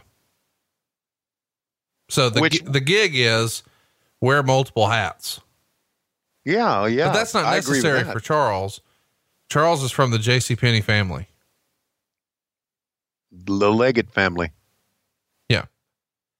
Charles, Charles' great grandfather was Marshall, Mr. Marshall, and that's Marshall's stores. And his great great uncle was, uh, Mr. Cole from like Cole's. and his great grandmother Was, was, was Sears and his great grandfather was Roebuck. right, and his aunt was Buca de Beppa. Seriously. And he's got a cousin named Best Buy.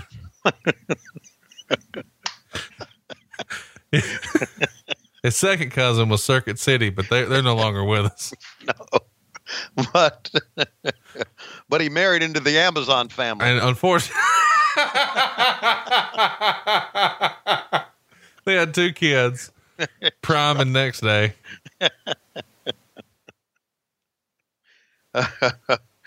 oh God, So, by the way, this stupid gimmick here yeah, is a Ravens flock feud where Saturn is trying to get people to defect from the flock, right, and there are steps in this match where he can or cannot leave. This is dumb. yeah.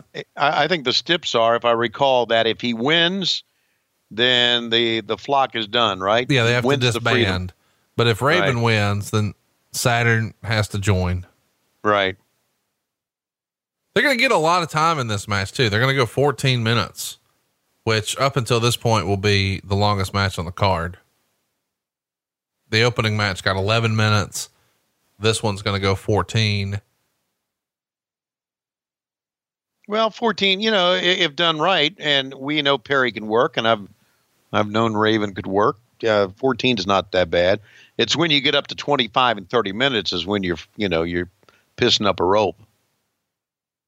Or w- another way you can be pissing up a rope is if you have Billy Kidman come out. Oh, oh, there he is. Sorry. Well, it was just kind of uh, coincidental right there. Would you want to get hit in the head with a stop sign? I would not. You know the best way not to get hit in the head with a stop sign? Be an announcer. Uh, no, not to bring one to the ring. Oh, He's taking care of every one of them, man. by the way, I love that gimmick right there. Put your arm between the pole and the steps and just push Yeah. it into it.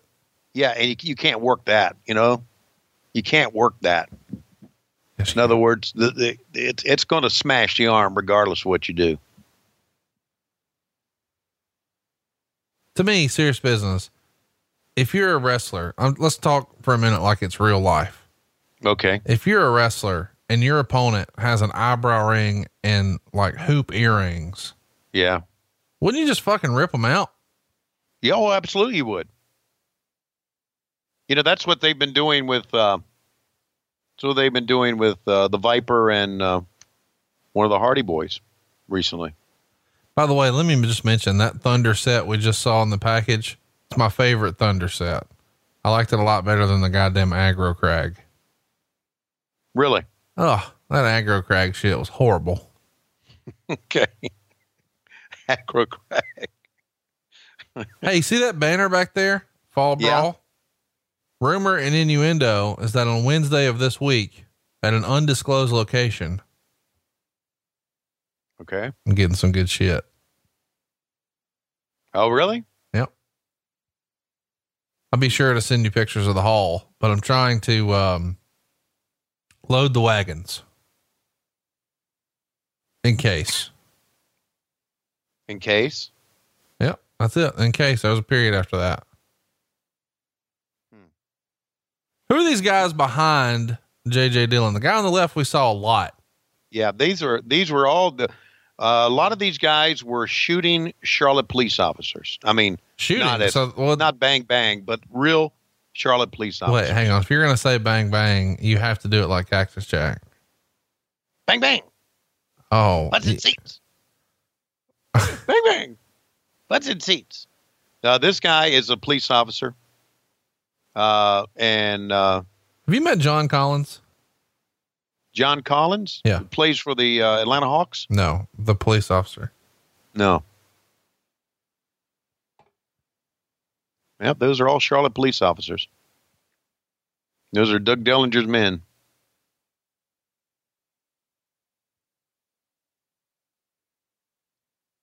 Hmm. So now, uh, Kanyon is How about Doug Dillinger sporting that fucking beeper on his hip? You think he used to get a bunch of one four threes? one four threes. Yeah. I don't know what a one four three is. It's short code for I love you. Uh, okay. I know nobody ever sent you that. No. It's probably like, And you know what? Lois worked in the police department for a long time. I feel like if you got a message like that, it was like, bring home more Ovaltine. You know, hey Lois. Uh, she's gone now. She's she's Drunk. to bed. Probably drunk. It's late. Yeah, it's late, but she went to bed. But I'm going to say, how come? I said, you know all those police codes. How come you never sent me a one four three? I don't think it's a police code. It's not. No, no. Now, I bet, I bet you're going to do a 187 up in the Sapphire. what? is- What's that? It's a police code for murder. But you know what you're going to murder? Yeah, um, my marriage, Yeah, that's exactly right. Matrimony. matrimony. Hey, uh, hypothetically speaking, Yeah. how far away from Vegas does Medusa live? Uh, quite a way. She lives in Florida. Oh, that's a quick flight. You know what? You could you're you you can get it. Yeah, yeah. Are you okay? Try again. Try again. Take a deep breath. Okay. Take a deep breath. You can do it, Tony. Two things. Two things come into play here. Uh, with you thinking about flying Medusa. No, no, no, no. I didn't say I No, was flying no, yeah, you were. Oh, yeah, you were. Or you wouldn't have said that. Uh, two things. Okay. Number one is, number one is you can get my marriage ended. That's number one. And number two, you can get an Army Ranger in the middle of the night at the Tropicana Hotel to where I'm staying to slit my throat. Wait a minute. First of all, two things. Yeah. I'm not bringing Medusa in, Okay. and not for any other reason than she's on texting basis with somebody in my house, so she can't come. Hmm. Uh, number two, did you just tell everybody where you were staying? I guess I did. I mean, you were sort of half hot at me that I gave away your real address here on the show. But now you're telling people where you're staying. What's the Yeah. difference? Well, that's in case that people at the University of Georgia are looking for me on Saturday morning. Oh, they can so I- have so somebody break down the door. identify the body. Well, Yeah, exactly. he's at 3801 South Las Vegas Boulevard at the four star hotel, the Tropicana, which I can't believe is still operational. The Tropicana, just in name, sounds like something that Robert De Niro had a gambling scheme at in about 1995. Well, let me tell you about the Tropicana. They got bed bugs and hookers, and you're in. No, well, it's it's old school uh, and it's close to the airport. Oh, I'm not. I'm not mad at it. Okay. By the way, Tropicana looks like the the place I went once, my first trip to Vegas, and ordered a jumbo shrimp cocktail for ninety nine cents. Yeah. Turns out what it is is it's a bowl of maggots. It's a big bowl, but the shrimps are like the size of your goddamn fingernail clippings, your pinky nail clippings. But it's a big bowl of them. It's like, and they're like, it's a jumbo I mean, it is jumbo. The order is jumbo, but the individual shrimps aren't jumbo. We didn't say they were, but we got your dollar, fat boy. Keep it moving. By the way, I'm looking at the photos and it, it's pretty nice. Bowl of maggots. All the photos look nice. Yeah, they do. I'm gonna go in. I say, "Can I have a bowl of maggots?" and then we're gonna ship your body back home to 4665 Newell Drive, Marietta, Georgia. oh, I got a new address. Yeah, she didn't clean up that dog hair, so it didn't sell. You're still there. Oh, I do actually. I have. Uh, I've had a lot of uh, a lot of our patrons, patrons have asked me, uh, "Do you uh, have an address? I could send you some stuff because you know Paul Bromwell sent me all of that stuff. So yeah, uh, on Patreon, I will. On Patreon, I have my new address. It's an address. Uh, it's our my business address now. Everybody's got my business address. You can just Google it. Hey, have you heard of um, Tom McGuire and the Brass Holes? Uh, Tom McGuire and the Brass Holes. That's right. H O L E S or. W H O L E S. B R A S S H O L E S. No, is that is that like a some sort of punk band? Uh, no, but they do have a new song they just pushed out. Uh, I guess it's their debut single and it came out over the weekend. And, uh, I let them know that we were going to be talking about it and playing it and we have their permission to play it. And I'd like to play a little bit. Okay, it's why would okay? It, it seems like coincidental that you would call say that the brass holes would be pushing out something. Yeah. Well, Yeah. what was everybody in the crowd here chanting on September 13th, 1998 in Winston-Salem? We want flair. We want flair. Here's their debut single, Ric Flair.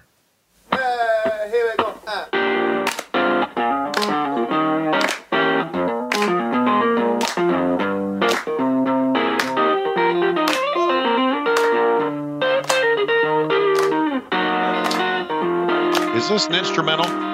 Nope.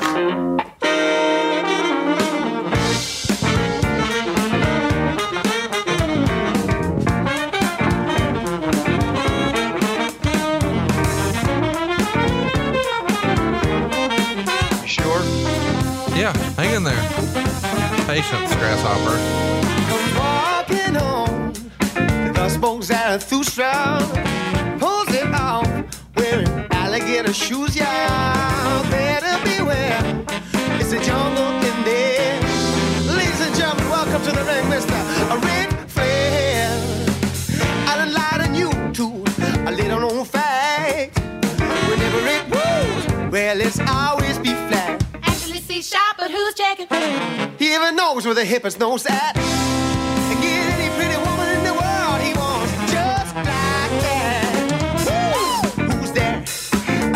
Over there. Woo! Sporting that big underwear. Woo! Most glorious platinum hair. All young pretenders, well, you better beware. Jake the Snake unsurprisingly had a snake. Ultimate Warrior had paint on his face. Hacksaw Jim Duggan had a two by four. But with style like this, man,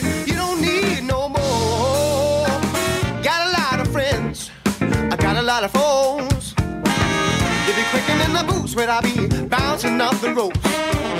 Lots of people talking, few of them know. You gotta have a tag if you wanna make that dough.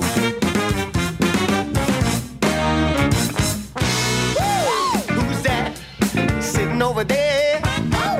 So what do you think? Uh, it's uh, I like the brass section. I think it's pretty cool, actually. We'll uh, we'll go ahead and throw it up on our Twitter machine so you can see this. But go out of your way to support fellow wrestling fan Tom McGuire and his band, the Brass Holes. McGuire, by the way, is M C G U I R E. So different than Mark McGwire. This is Tom McGuire, and the video has cameo appearances by a guy dressed up like Ric Flair and Jake the Snake and the Ultimate Warrior, and got the big pink limousine. Good fun. Yeah, absolutely. Meanwhile, uh, Perry Saturn and Raven going at it, giving 14 minutes and not doing a bad job. Both guys can work. Absolutely. One, E- two. couple of ECW alumni here. Yeah. The match would actually not get that bad of a rating, although this show was fucking horrible. This gets a three and a half, which uh, up until this point was the highest rated thing on the show. Actually, this is going to be the highest rated thing. Well, yeah, and you know what? I, I can see why because uh, again, both these kids can work, and when I, you know you take a look at up and down the card, look at that sign. We want Flair, man. Yeah, they're ready for it. And you're in Flair country here. You're in North Carolina. I guess we should mention it's a huge show here financially. It is a sellout. 11,528 fans paid 218 grand, another 85k in merchandise. But Meltzer would write, whether Fall Brawl set a new standard for awful pay-per-view is a debatable issue. What isn't debatable is that it was near the top of any list for the worst pay-per-view wrestling shows ever with the possible exception of the triple decker cage match a few years back on Uncensored and perhaps some Andre the Giant matches toward the end of his career, this may have been the worst pay per view main event of all time. About 20 minutes of bad wrestling made worse by a finish that simply defied description. Unlike previous WCW shows with bad main events, this didn't have anything on the undercard with the exception of the Raven match that remotely saved it and featured four other matches that would have won, won worst match on any other normal bad pay per view show. Well, I can say this to that: had the Steiner brothers match had a decent finish, Sure. that would that could have saved, helped saved it. They got a negative one star. Ernest Miller and Norman Smiley got a negative one star. Right. Chris Jericho got half a star. Uh, the Davy Boy Smith match got a quarter star. Juventud got two stars. Uh, Dean Malenko and Curt coming up next are going to get a star and a half. Konnan Wow. and Scott Hall are going to get a dud. And your main event gets negative four stars. Has there ever been a negative four star? Oh, there's been negative uh, way more than that. Really? Oh, yeah. Yeah. I mean, I think there's been like a negative 10 star once. Wow. I could be wrong on that. Wow. Well, you know, and, and I agree with all this that it's just it's just absolutely terrible. And I just I, I don't get it. I don't that whoa oh boy, Death Valley Driver. Or turn around, turn around. And he kicks out in two. Fans are kind of getting into this as well. Here we go. Uh, here are, I found it. One, Okay. two, three, four, five. There were six other negative four star matches uh, that you would have been around for. Oh, by the way, Hulk Hogan, Andre the Giant, WrestleMania three, that got negative four stars. WrestleMania five, the next year, the Bushwhackers and the Rougeau brothers, that got negative four. Uh, Clash of the Champions from November of 90 with Sid Vicious and the Night Stalker. That got negative four. Uh, Sting and Tony Palmore got negative four for the New Japan battle in 95. Uh, and then a TNA show with Sharmell and Jenna, who was a reality show person, got negative four stars in 09. But the worst negative five stars um, was a Triple Mania show from 2015, a Heroes of Wrestling match with the Bushwhackers from 99, uh, WrestleMania 2's Roddy Piper and Mr. T, Moondog Spot and Junkyard Dog at the Wrestling Classic in 85. Wow. And then my favorite, yours too. Halloween Havoc 1998 Hulk Hogan the Warrior, which we've covered with the flash paper that just wouldn't go. Right. Yeah, you know what? I agree with I agree with that. I here's one thing of all those negative, and I didn't see all those negative star matches, but Hulk Hogan and Andre the Giant, WrestleMania three, may have been a negative four star match, or negative whatever star match, but how come it always we always remember it? Yeah, but I mean, in fairness, I remember the worst bout of diarrhea I ever had too. All right. Rings of Saturn. Rings of Saturn. Come on. He's got to be out by now. To be clear, uh, I'm not shitting on the Andre the Giant Hulk Hogan match. I'm just saying you can remember bad stuff too. Yeah, I know, but nobody remembers it as being bad. Everybody just remembers it as being just historic. Is that the right proper Oh, term? yeah, or for sure. No, it was a, ha- it's a happening. Yeah, I mean, it was. I mean, you know, I remember the when the bell rang, the face off they had. I remember that you know, uh, Hog- Hogan trying to pick him up and Andre falling on him, and Hogan and Andre almost getting the win. You know, early in the match, and I remember Hogan finally picking him up and slamming him, and so there's a lot of things about that match. I, of course, I remember it being you know at WrestleMania three and how big that was, but I, ju- I just I just don't think that that's it's fair to give that match set anyway. Just my my take on that. All the other matches, hey, why not? And certainly, what we're getting ready to see, wow, what we're getting ready to see is going to be uh, one of the worst as well. No doubt. Referee is down. Kanyon broke from the handcuffs. How do you give the was the handcuffs in the referee's uh, shirt pocket there or something?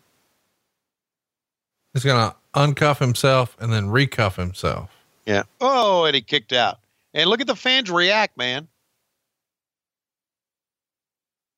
I wonder, you know, I, I really think sometimes, uh, I think a lot of times, I, I, I- I'd like to talk to someone who was at the event.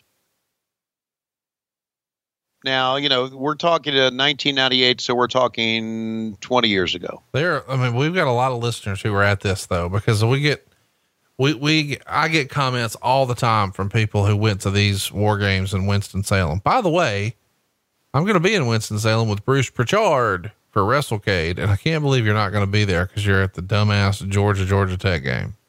Yeah. Can you come after? Uh, You know, that's going to be an early game because that's a really shitty rivalry. Nobody thinks Georgia Tech has a chance at anything unless you're Roman Reigns. who, by the way, was the uh, special uh, guest picker on ESPN this weekend, this past weekend. Yeah, I didn't see it. Did they boo him there too? I don't know if they did or not. I, I only I only saw it. Uh, I didn't hear it with the sound up. There it is. One, two, three, and Saturn wins the freedom of the flock. So here's my my question about that. Uh, my original question is: sometimes what sucks on pay per view by watching on TV, if you're at the arena, you go home thinking, "Man, I had a great time. That was a great show." So I'd like to hear from somebody who was there who said, "You know Nobody what? thought that about this, dude. Come on. No, you never know. I mean, look, fans were enjoying this. I Yeah, and- this and is yeah, the only good I, match. I get it. Yeah. Good match. I get it. But you go home after a shitty finish and you think I was a shitty show. I just sometimes I'm not so sure.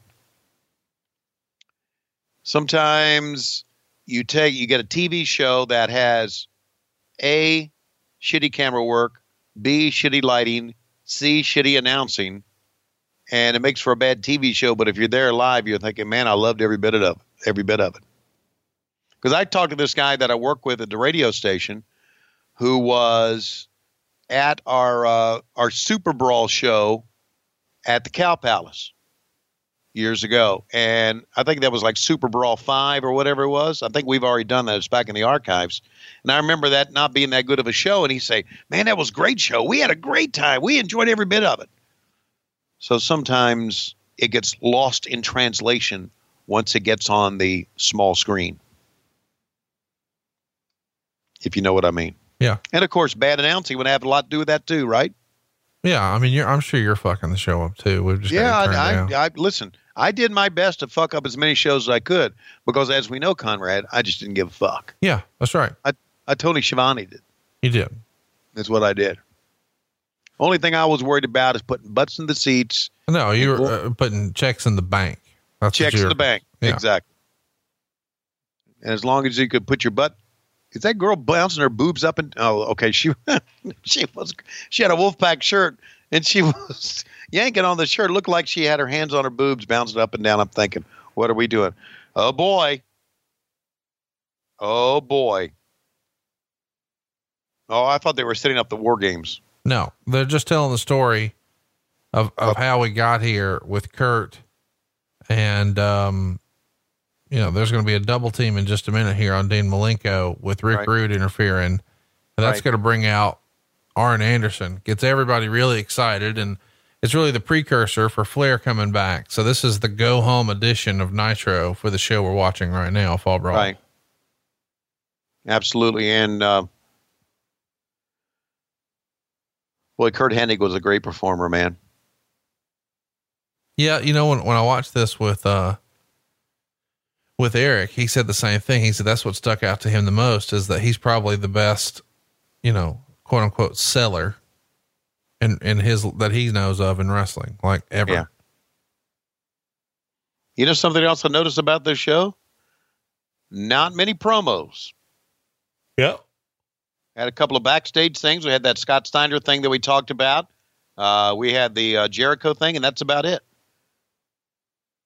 Yeah, we haven't even gotten you to do a Mean Gene Hotline promo yet. I know we haven't. So there's nothing to do uh, unless they were going to do something. to Say we had to look at this. Rick uh, Rude. I saw Stevie Ray come running out. I just, you know, I I love Stevie Ray. Really do. He's got his own podcast.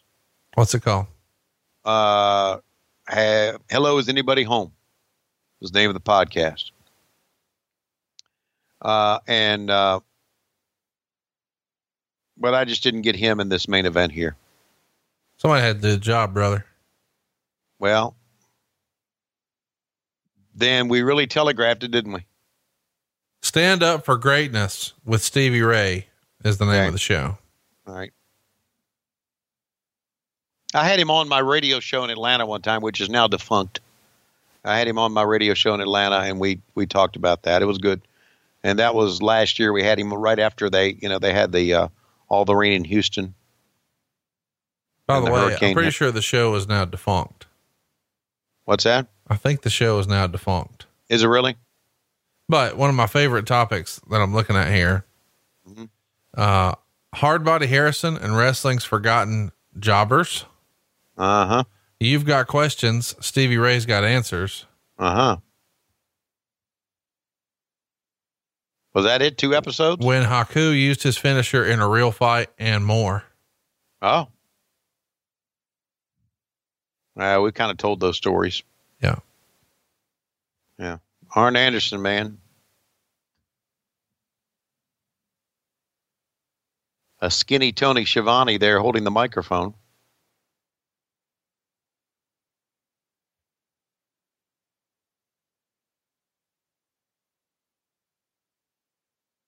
Arn Anderson again. He's for real, buddy. By the way, I don't know how this slipped out.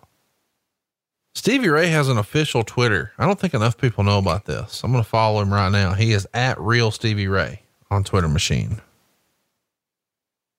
At real Stevie Ray. I didn't know that. Yeah. At real Stevie Ray. Is he still pissed off about us about suckers gots to know? Nah, he tried to come to Starrcast. I think he's. Okay.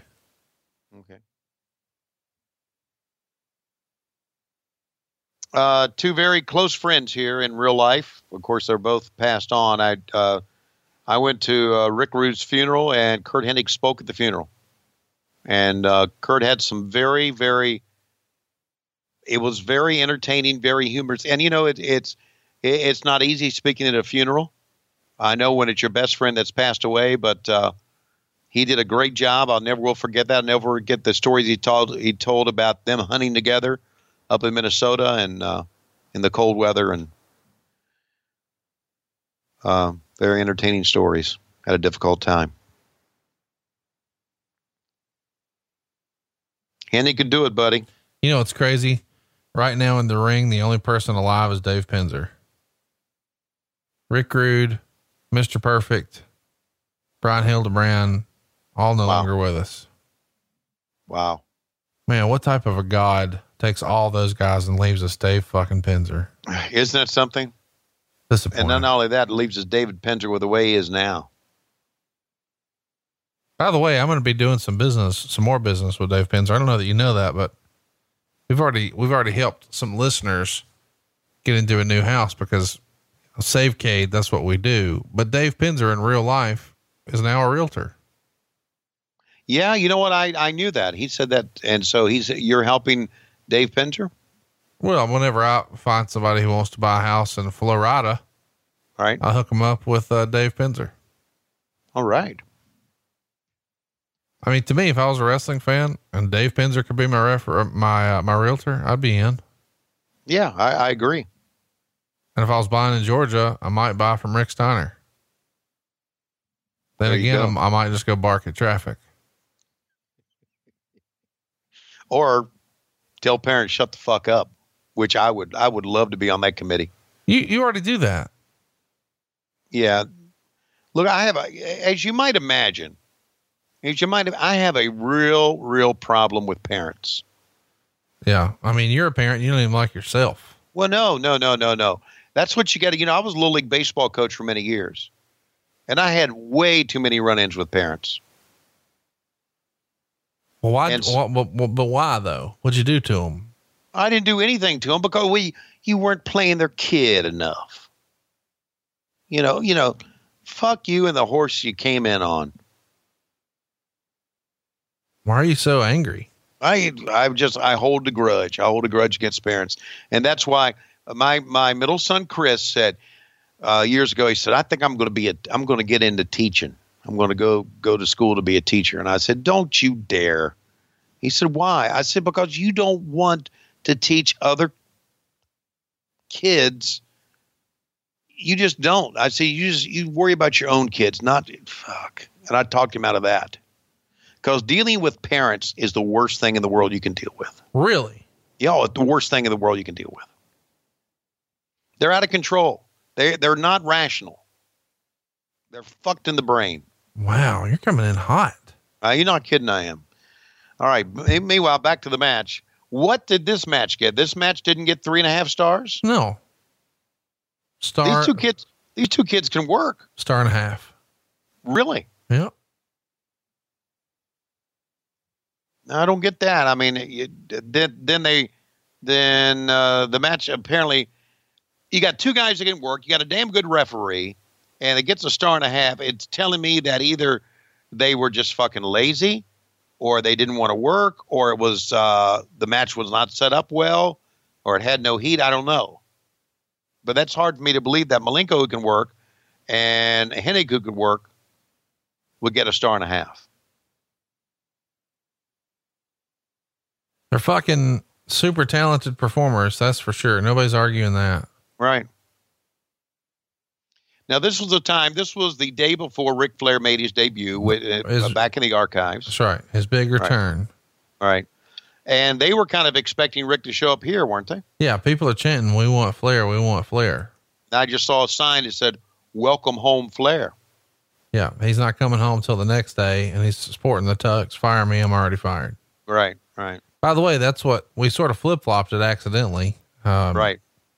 You, uh, you know, we watched the Flair return and now this show, but on Bischoff's podcast, we did it the other way. Last week we watched Fall Brawl. This week we did the Flair return. So if you want to hear what, um, Bischoff has to say about his feud with Flair in 98 and the return, it's on 83 weeks th- this week. That should be interesting as well. Yeah. Did you did you argue with him? Did you get pissed off at him? Did he, Yeah, he, shout you at know, you? Listen, he said some dumb shit a couple of times and I called him out, but in the end, it wasn't that bad. We weren't yelling or fussing or nothing. All right, well, that's good. I always like my friends to get along with each other. Oh, we don't get along. We, we just didn't yell today. Well, we should all get along. You, me, Bruce, him. No, but We're he, family, man. He even said this week on the show, like, I don't have friends. I, it's just not my personality. I'm quiet. Huh. Meanwhile, me and you are, you We're know, buddies. yeah, I mean, you Yeah. know, you know what you're doing in Las Vegas. I couldn't, I couldn't do that. You always you always bring it back to that, don't you? Well, I mean, just it's, you know, shit's going on. Yeah. It is what it is. It is what it is. One of my favorite cliches. You had a good run though, really, when you think about it. I mean, how, how many years were y'all together happily? 37. No, no, I said happily. Oh, three. Yeah. I mean, really, you're getting greedy after that, if we're honest. Yeah, the first three years, I think, uh, that was the first two years, and then Matt came along. Yeah. Not not to blame Matt, but you know, No, no, you like it's you like Matt's changes fault. when you have a kid. Yeah, it's Matt's fault though. I mean, let's just call it like Yeah. it is. Yeah, little fucker. I mean, you were able to do whatever you wanted to do, walk around the house naked. I, I walk around the house naked now. Oh, yeah, I'm sure. I mean, we're looking for it every day on Patreon. I do. Ask Well, Lois. What's it going to take to get Tony Schiavone ass naked on Patreon? Oh, it's gonna take a lot. Might just happen accidentally if I no, just click no, the no, live no, button. no, no, no. I I would never do that because, you know, we like to think that our people on Patreon are just are just us, right? We're just a group and we're all friends hanging around together. But I end up getting naked on Patreon. Someone's going to screenshot it and put it on social media. That's why we have a no phone policy in Las Vegas Yeah. because we don't want you to be a Buff Bagwell and have a hashtag baby dick on Showtime. Uh, run that one by me. You, you, you. What's what's that about Buff and what's that about a hashtag? You know, Buff Bagwell was on that Gigolo show on Showtime. You didn't, you knew that. We've talked about this. No, I didn't know that. Yes, I did. Right. Are you kidding? You don't remember cowboys4angels.com? Yeah, oh yeah, I remember that bullshit. Well, anyway, he was on the show Gigolo on Showtime. Okay. You don't remember this at all, do you? Yeah, I do. Well, anyway, uh, he was nude on there. He was nude on the Gigolo show. Yeah. That I didn't know. Yeah. I mean, he had sex with a lady on Showtime. He actually had sex on TV. I can't believe you don't remember this. I remember Cowboys for Angels or whatever, or Angels for Cowboys or whatever. Yeah. Okay. Well, good for Buff. Check your email. Okay. I shall. Meanwhile, we're getting a one and a half star match that I think it. Oh, Wait, what did you say? A one and a half inch what? You hadn't even got the pictures yet. Calm down. one and a half star match. Oh, sorry, sorry, sorry. Yeah, star. Yeah, take a look. Okay. Well, I'm in the midst of a uh, of a podcast here. I don't know if I can really. Yeah, you can. You can pull up your email. It's 2018. Okay. It's not come through yet. Well, you'll be very excited when you get it. okay. oh God.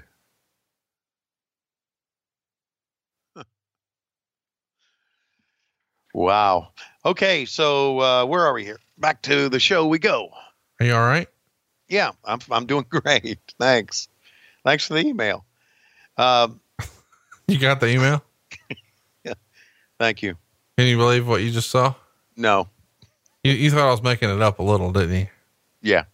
Yeah. Wait a minute. Here comes uh, here comes some uh, flapjack wino. no, that's that's fast. Okay. All in black. Wow. Wow. Hudge. Arn was done by this time, wasn't he? Yeah, he had been retired for over a year. He gave him his spot over a year. Right. Prior to this. That- that- the reason I'm saying that is that he took a double axe handle to the back of the head. By the way, let me just tell you, I love that The Rock very blatantly stole his kicks from Curt. You do? You know, it's funny because I've seen in more recent years, it feels like I've seen more Rock matches than I have Curt's.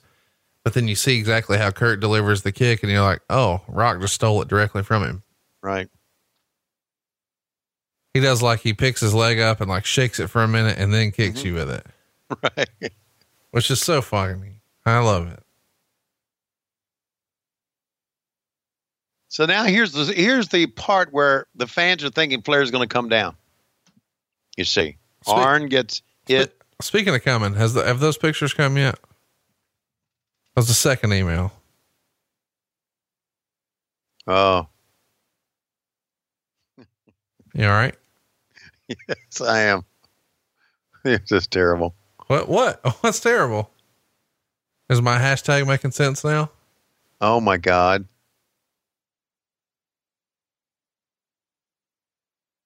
You all right? Yes, I'm fine. I'm telling all my.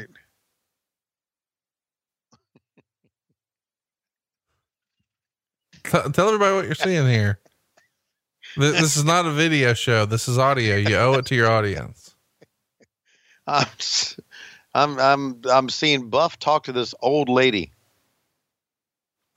with her boobs down to her knees. He's not talking to her, brother. Well, That's yes, he- cowboys4angels.com. Okay. Wow. Okay. Well, anyway, God bless him. Okay, where are we in the show? what the fuck are you sending me shit for? Dude, you asked? No, I didn't ask. Yeah. Oh. Okay, so uh, you know what? You know what? We'll we'll we'll pick this up. We'll pick up this show, this podcast, which which may go down as our worst of all time. No, it's not. If it gets that bad, we'll just we'll just call Ric Flair again, like we did that one time when it was really bad. So yeah, uh, you know what would uh, pep up this uh, podcast? What's that? It would be K Dog going up against Scott Hall. I'm in. God damn, here we go. yes, sir. What?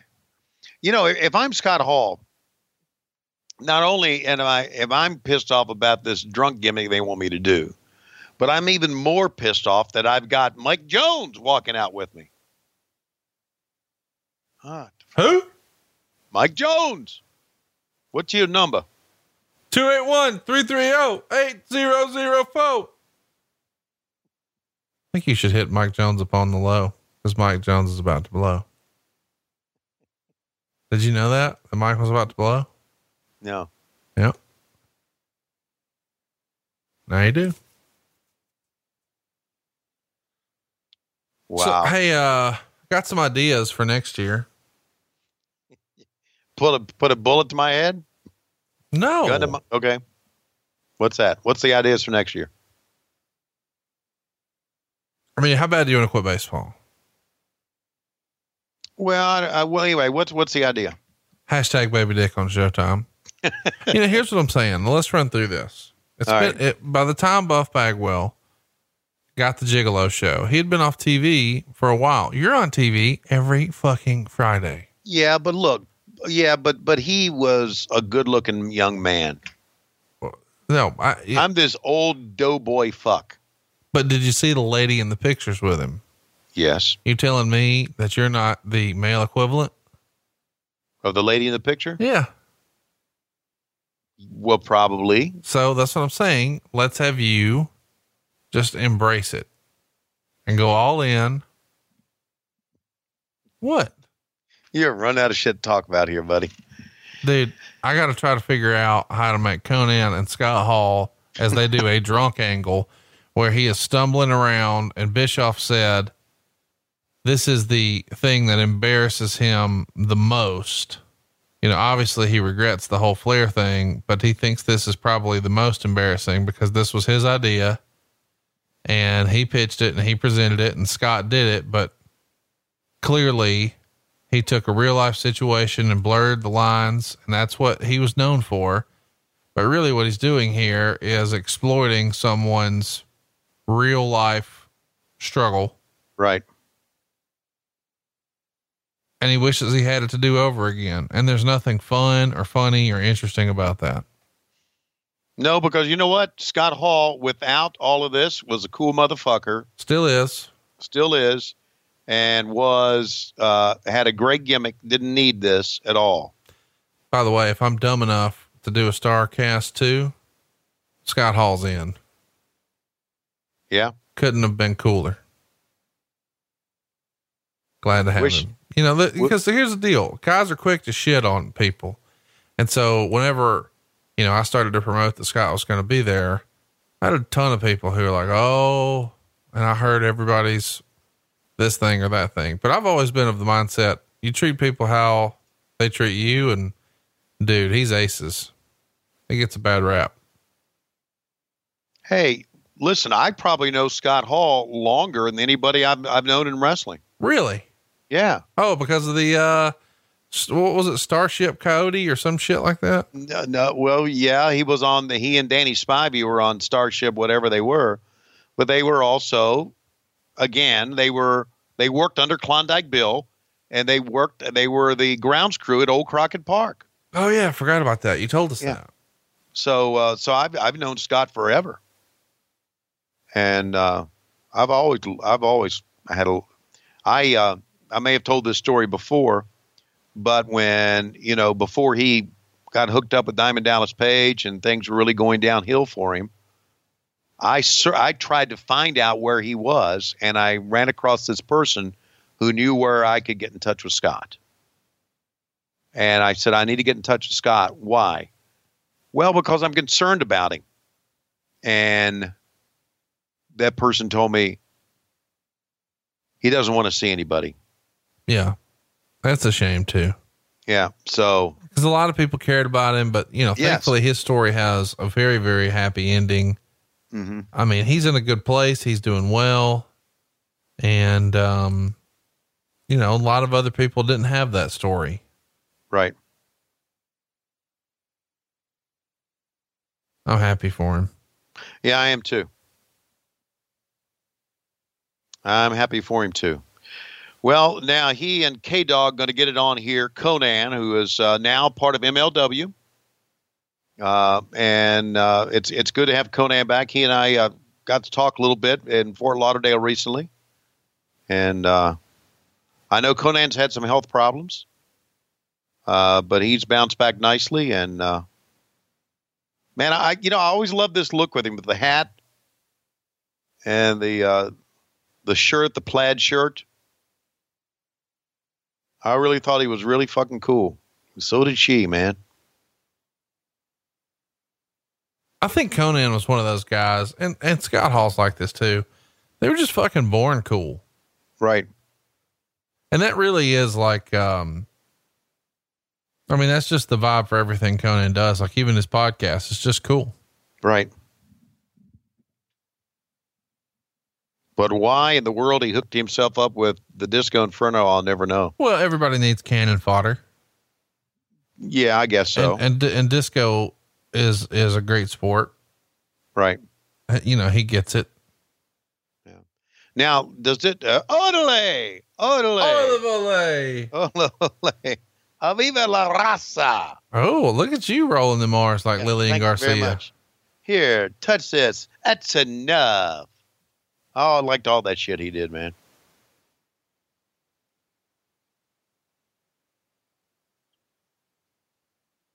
Not only that, man, back in the day when he was uh, in his prime, he was as good a worker as any of them. Could do some great shit, Konnan could. Oil of Holy Olay all day, every day. Oh, man.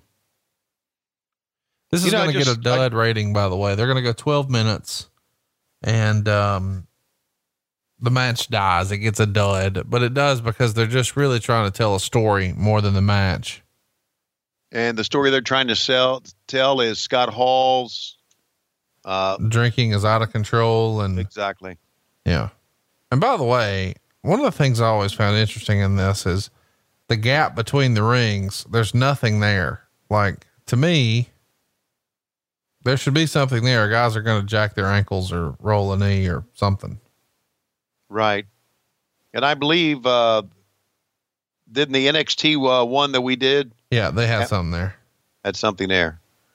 I, I enjoyed, uh, I think it was Arn Anderson or Barry Windham, one of them, where they just stuck their head in there and pretended like they were plunging their head, which was hilarious. Right, right.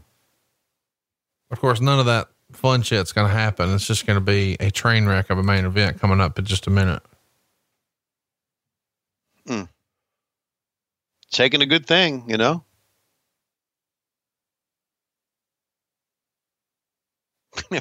you know, by now, uh, you can, you can, what's he doing? You can see, if you're the opponent, you can see the toothpick gimmick coming at you. They always act surprised. Like, what the fuck did you just do, man? I didn't see that toothpick coming.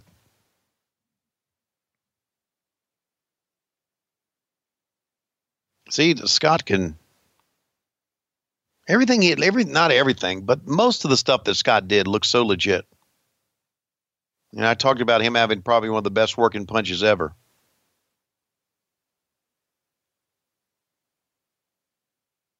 Could take some pretty good bumps too, as well. So this match is a dud. Yeah, you disagree? Well, we're only a couple minutes into it. I don't know if uh, the 12 minutes counts uh, all that Scott was doing, talking and everything, if that counts in the 12. But the fans are kind of into this. See the fans standing up, some of them, and popping with what Konnan just did.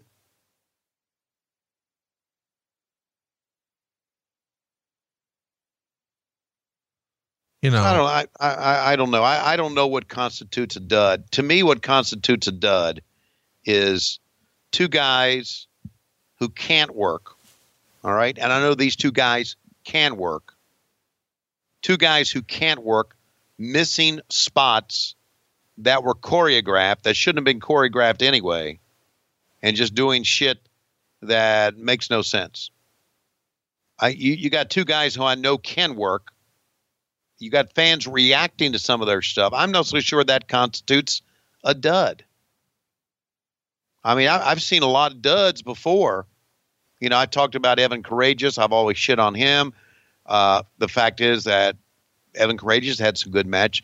Todd Champion, a lot of times when he wrestled, wrestled a dud because he couldn't do things. Van Hammer couldn't do things. These two guys can do things. So why you call it a dud? I don't get it.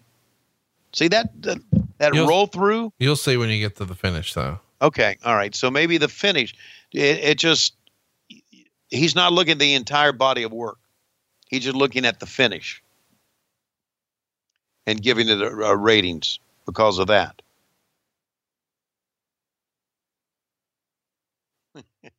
well,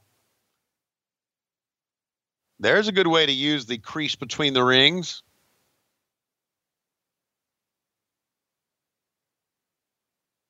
So you know, I, I, I just, I just, I, I don't understand that. I, I, what always to me was like, for instance, earlier we saw Silver King and Juventud, and Silver King should never be on a pay per view. I get it, but Silver King missed a couple of moves, and it looked shitty.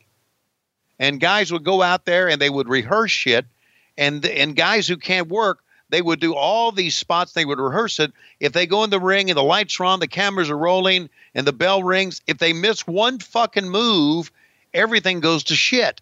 That's a dud. Not guys being able to work and doing things like this that looks pretty good and spots that look okay. I just Hey, you know what? Dave Meltzer and I have become buddies again. So I'm not going to say fuck Dave Meltzer. Oh my gosh, I'm so thankful to hear you say that.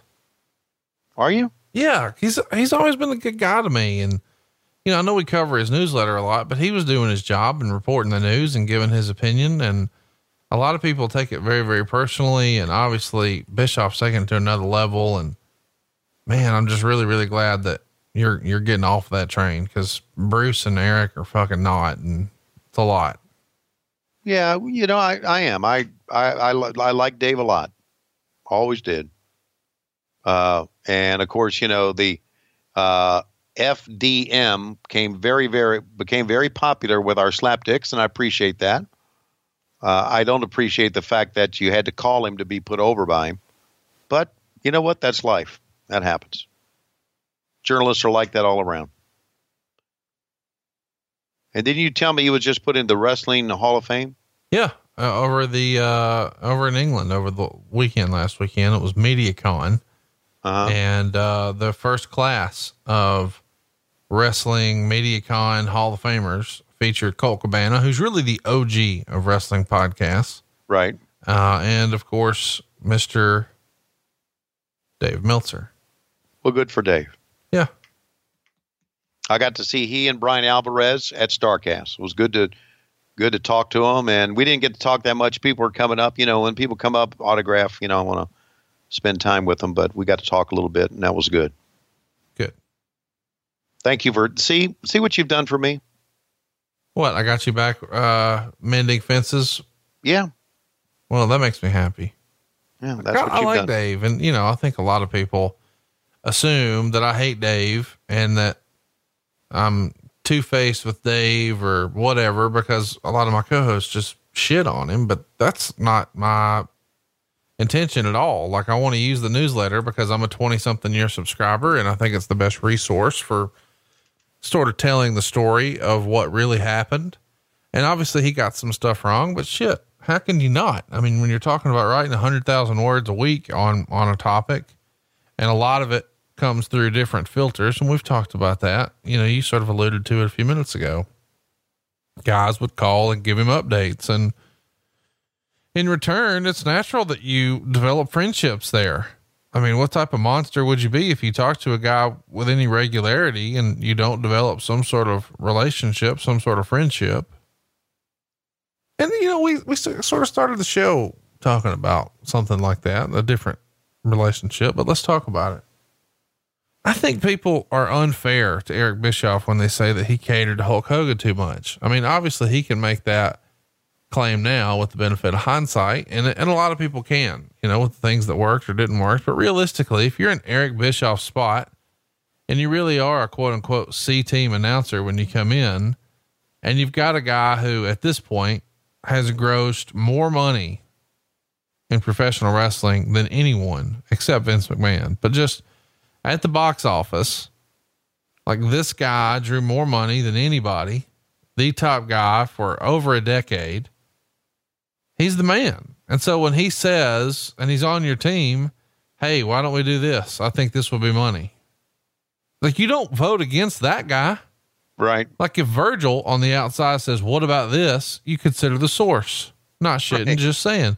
But when the guy who's drawn more money than anybody ever says, Hey, why don't we do this? You got to think it's worth a listen to make another example. And this will piss people off, but if Tom Brady says, I think we should run this play, if you're the offensive coordinator and he's on the field and he's clearly gotten you some championships, you got to wonder like, should, I mean, why wouldn't I listen to that? He's out there. He's done it.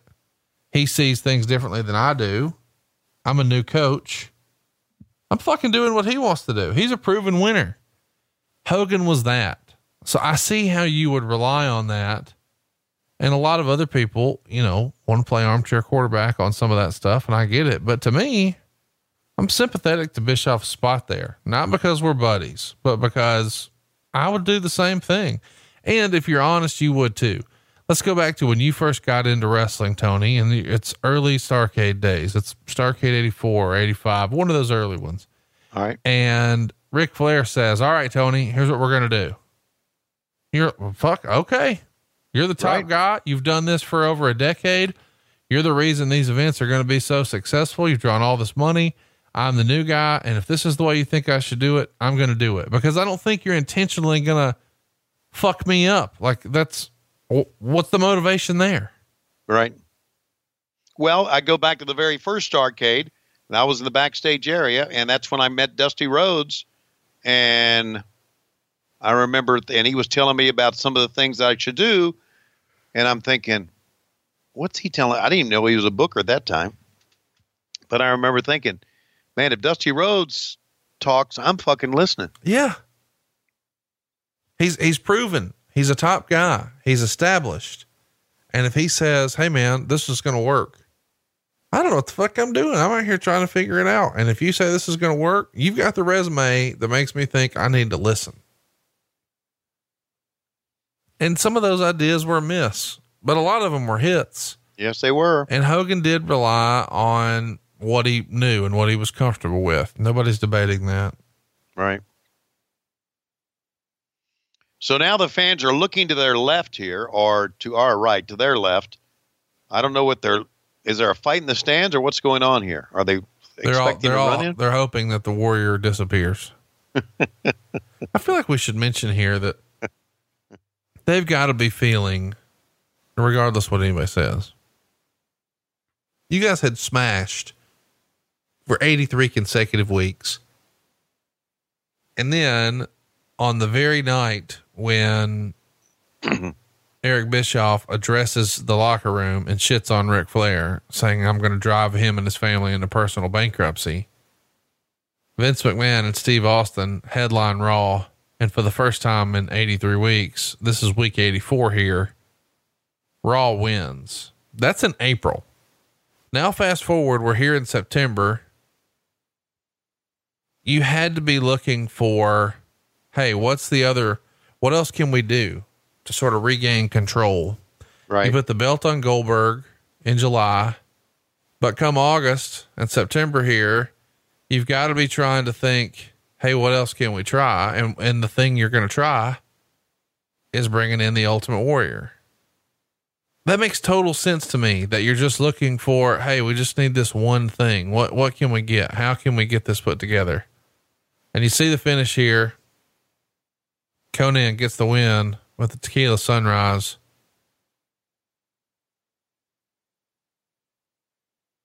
Got to be an upset.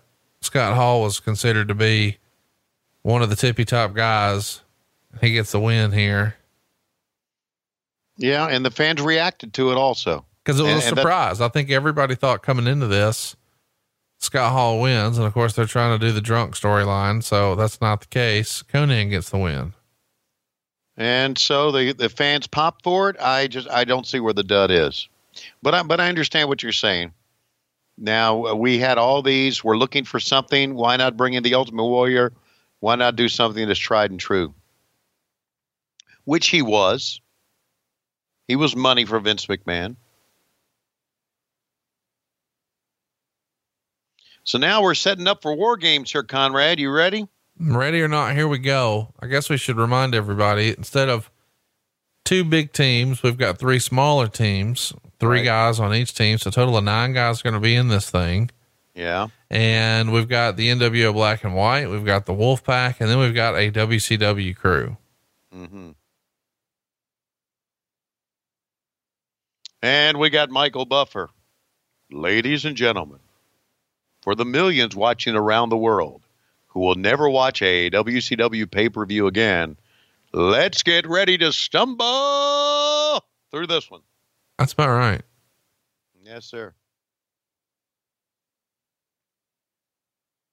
And of course, let the war games begin, and the cage comes down. Of course, you know, uh, in reality, Winston Salem and Greensboro, which was kind of the uh, uh, de facto home of Jim Crockett Promotions, being their their number one venue.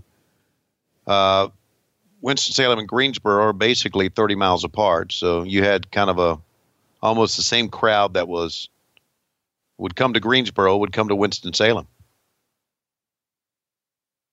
So this was uh, this uh, again. This Lawrence Joel Coliseum was basically new at this time, uh, being the home of Wake Forest. And there's in the background uh, Nick Patrick, I guess, Kenny Powers. Look at that hair, man. Slick back, buddy. Absolutely slick back. Ladies and gentlemen, let's get ready to rumble. Does Michael Buffer still do ring announcing on boxing?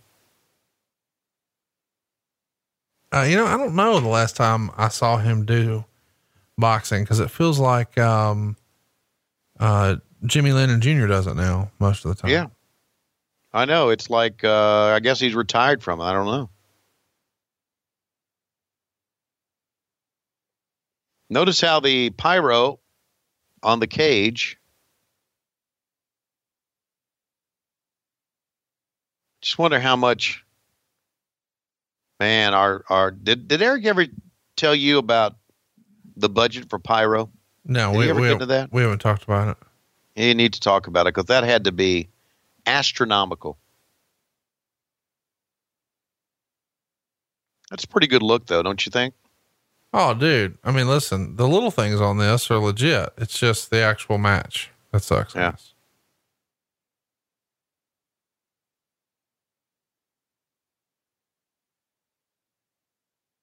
Well, of course, we just had War Games in Major League Wrestling. I don't know if that's aired yet or not. I don't think it has. Um, and uh, we had it at the Fort Lauderdale War Memorial. And uh, Had some pretty good things in it. Tommy Dreamer was a part of it. Um, of course, uh, Sami Callihan, who is, as you know, is a nut. He was in it as well. I saw Sami at Starrcast. He's a nice guy. Yeah, yes, good kid. One of those old school appreciation type kids. Have a lot of time for Sami.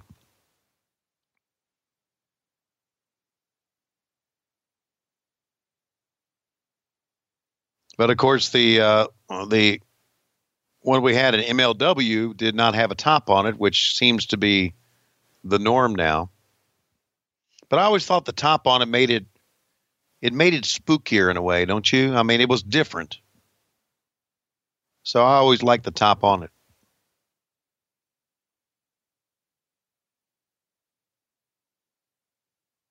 You still with me over there? Yeah. I like the top on it too.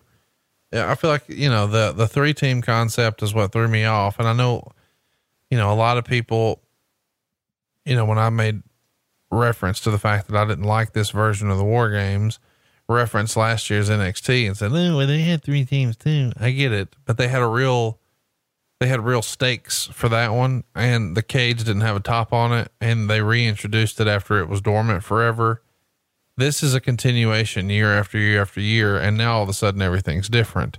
Right. and the stakes here are kind of dumb you know like the one for nxt there were real rivalries between these three sort of factions and that's not necessarily the case here but even if it was the winner of the match gets a title shot at halloween havoc. So when the stakes are by the way i have that ddp vest right there.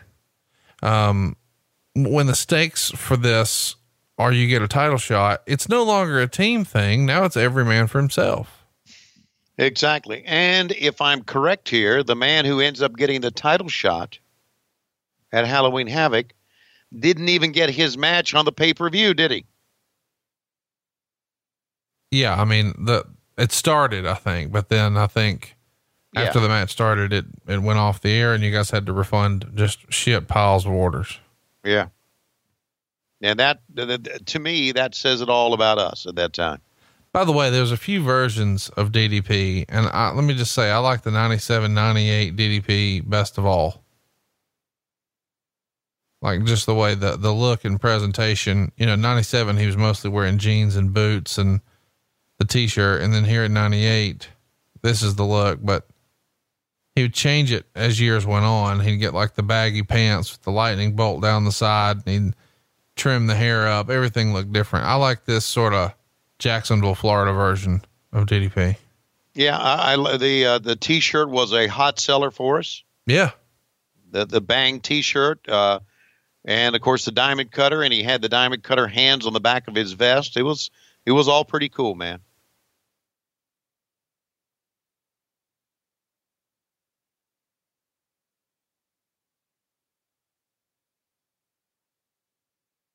So I guess now they're sending out one man for each team. Is that how they're doing this here now? Come on out. Yeah. We got, uh, hey there, look, there's the WCW world or United States title. By the way, and we're to, we're to shit on this match, but realistically, you've got arguably one of the hottest guys for WCW in 1997 and obviously 98 as well. But DDP is hot. You know, 97 is sort of his breakout year. He's on his way up, way up. And you've got who a year prior to this was probably the hottest heel in the entire industry, Bret Hart. That's what you're starting with. It's a lot of talent. Yep, it is. And now he's going to step in there with Benjamin Button, the referees, and old Sling Blade's going to lock them in. Got Kenny- two Kenny- referees in there. Yep. Kenny Powers, Benjamin Button, and Sling Blade are your referees. You know, and, and this is another thing that's different too, because normally the referees would not be in the ring. That's right. But the- see, here's the other thing pinfall or submission count. So pins count. Of course, in previous years, it was you had to make the other guy quit. Right. And again, I've talked to you about how I like pinfalls how I think you know this surrender submission to me never did work, but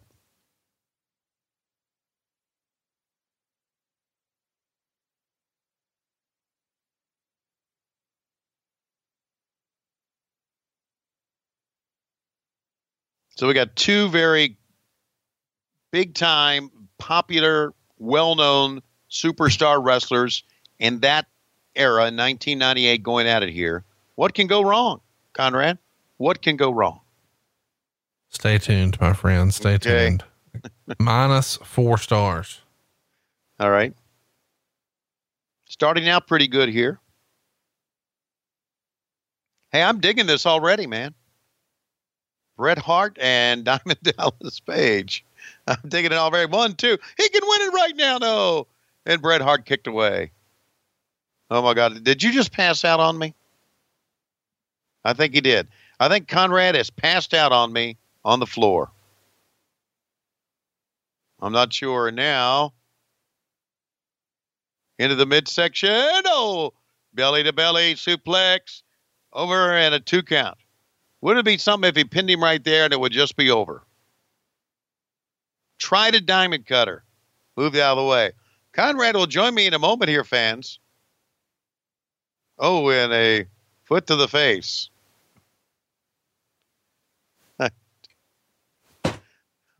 I looked up. Ah, there you were.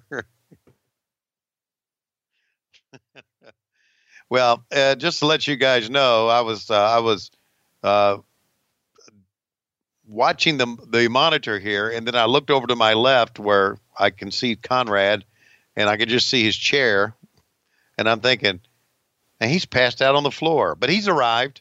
I gave you some hand signals for about 30 seconds and I thought you acknowledged them, but you may have been picking your nose. You got it.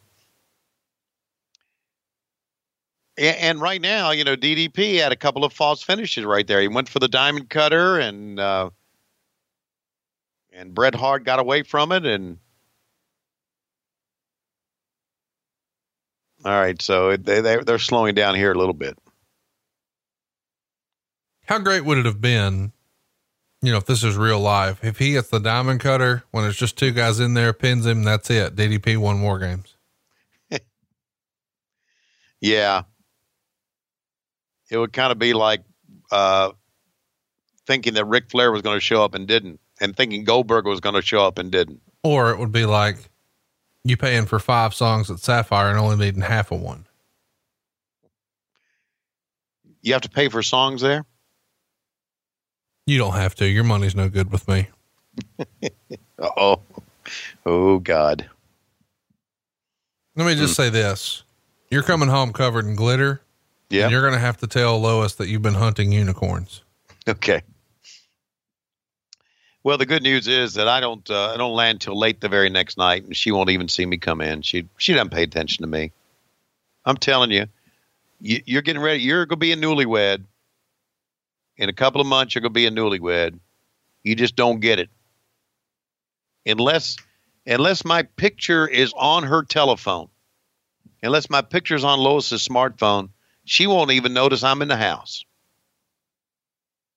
because she just stares at her phone all day. That's all she does.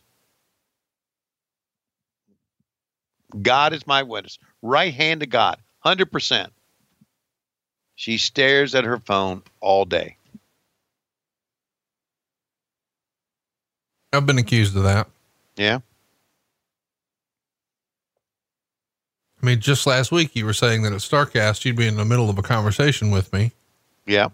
and I'm on my phone the whole time. Yeah, but you were doing a job. You had purpose So you're saying your wife is aimless? completely. That's what I'm saying. I'm learning a lot about how to handle wives here. Thank you. Yeah. Yep. Just give them something to do on their phone. Absolutely. Yow. Discus lariat. Look good, man. And now the countdown is over. Who's coming in? It's going to be from the, th- oh my God. It's the one job guy here. It's Stevie Ray.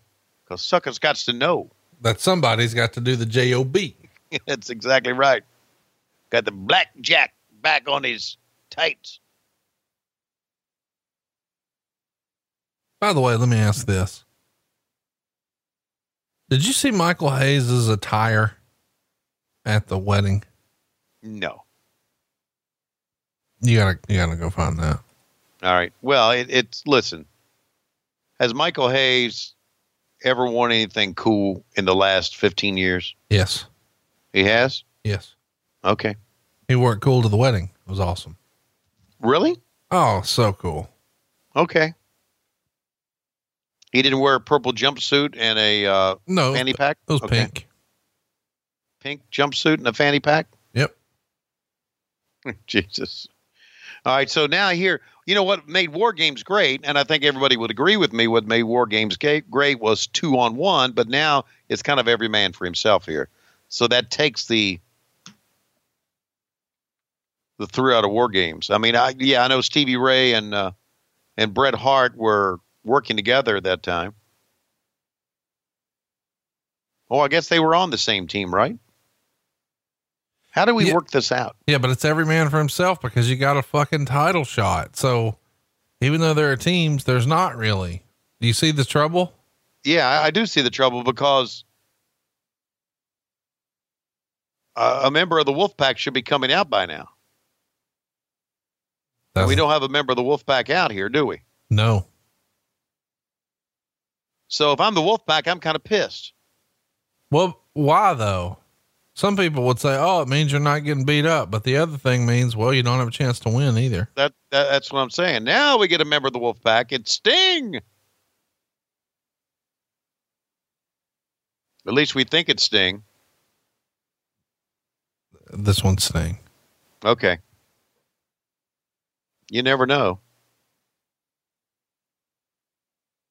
With that tomato face paint of his, yikes. I hated it. I do too.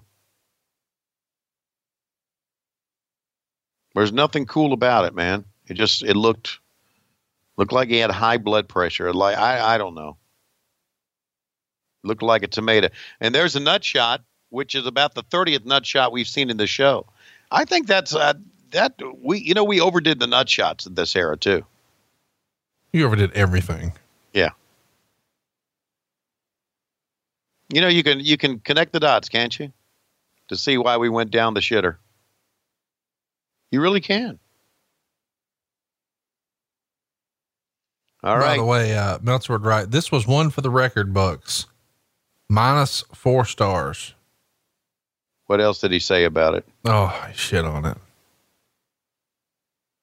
Where do we start? Well, since they didn't play their regular entrance music, Page came out and got a very small pop, although his running into the crowd did pick it up to where it wasn't embarrassing. That couldn't be said for the total non reaction to Hart. The new rules were a killer as it took away the mystique from the match of seeing a top Right. guy surrender and it could end before everyone got in, although logic would tell you that wasn't going to happen. Page and Hart went five minutes, which you would think would be good, but it was actually unbelievable how dead it was during this period. Stevie Ray was in next, which meant there were two black and white guys before the Wolfpack got in. Right. Sting was in next and did the dive from one ring to the other like he used to do in the 80s War Games. But now that he's 39, time has caught up with him and he didn't clear the ropes. he goes on and just continues to just shit all the way through. I don't want to spoil it, but Okay. you're going to see some absolutely horrible shit here shortly. Okay. Well, here comes Piper in with his mouth agape. Word of the day, agape. Agape.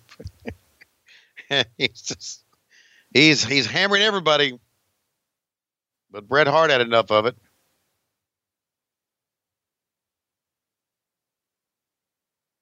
Wow.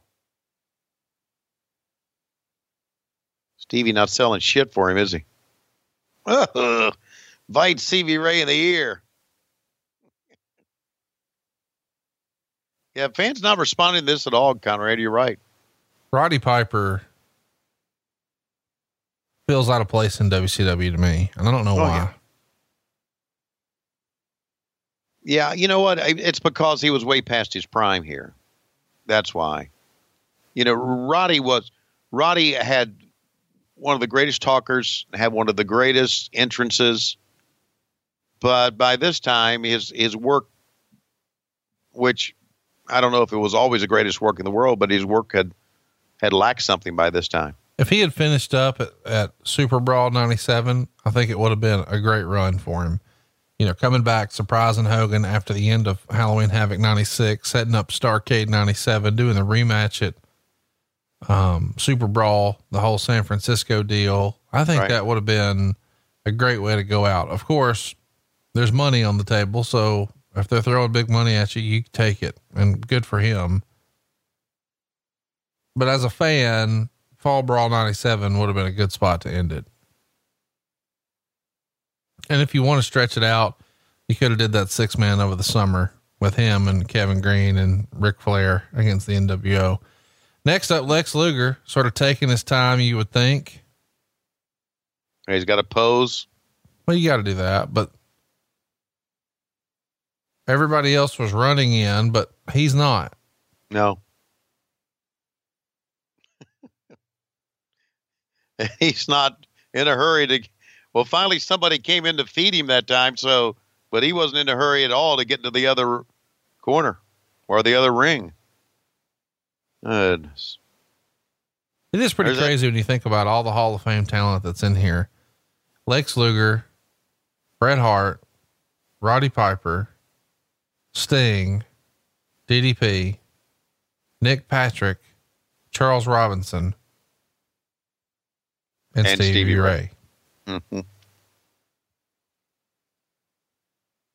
Yeah, jeez. Which, by the way, Stevie Ray is going to be in the Hall of Fame with the Harlem Heat. Are they going to put them in the Hall of Fame? Oh, not WWE, but I'm sure the Harlem Heat are in Hall of Fames. Hall of Fames. Yeah, there's a few different ones. You know, there's more There- than just the WWE. There's the Observer one. There's the one in New York. There's the Cauliflower Alley thing. You know, there. I mean, there's there's a bunch. There's the thing in, didn't re- Wa- I didn't- thing in Waterloo. I didn't realize that. Oh yeah, there's like half a dozen, maybe more. Really? I, I thought there was just one. No, to me the the most prestigious one, and people are gonna fucking be mad about this. It's Dave Meltzer's. If you're in the Wrestling Observer Hall of Fame, it, that's the real Hall of Fame.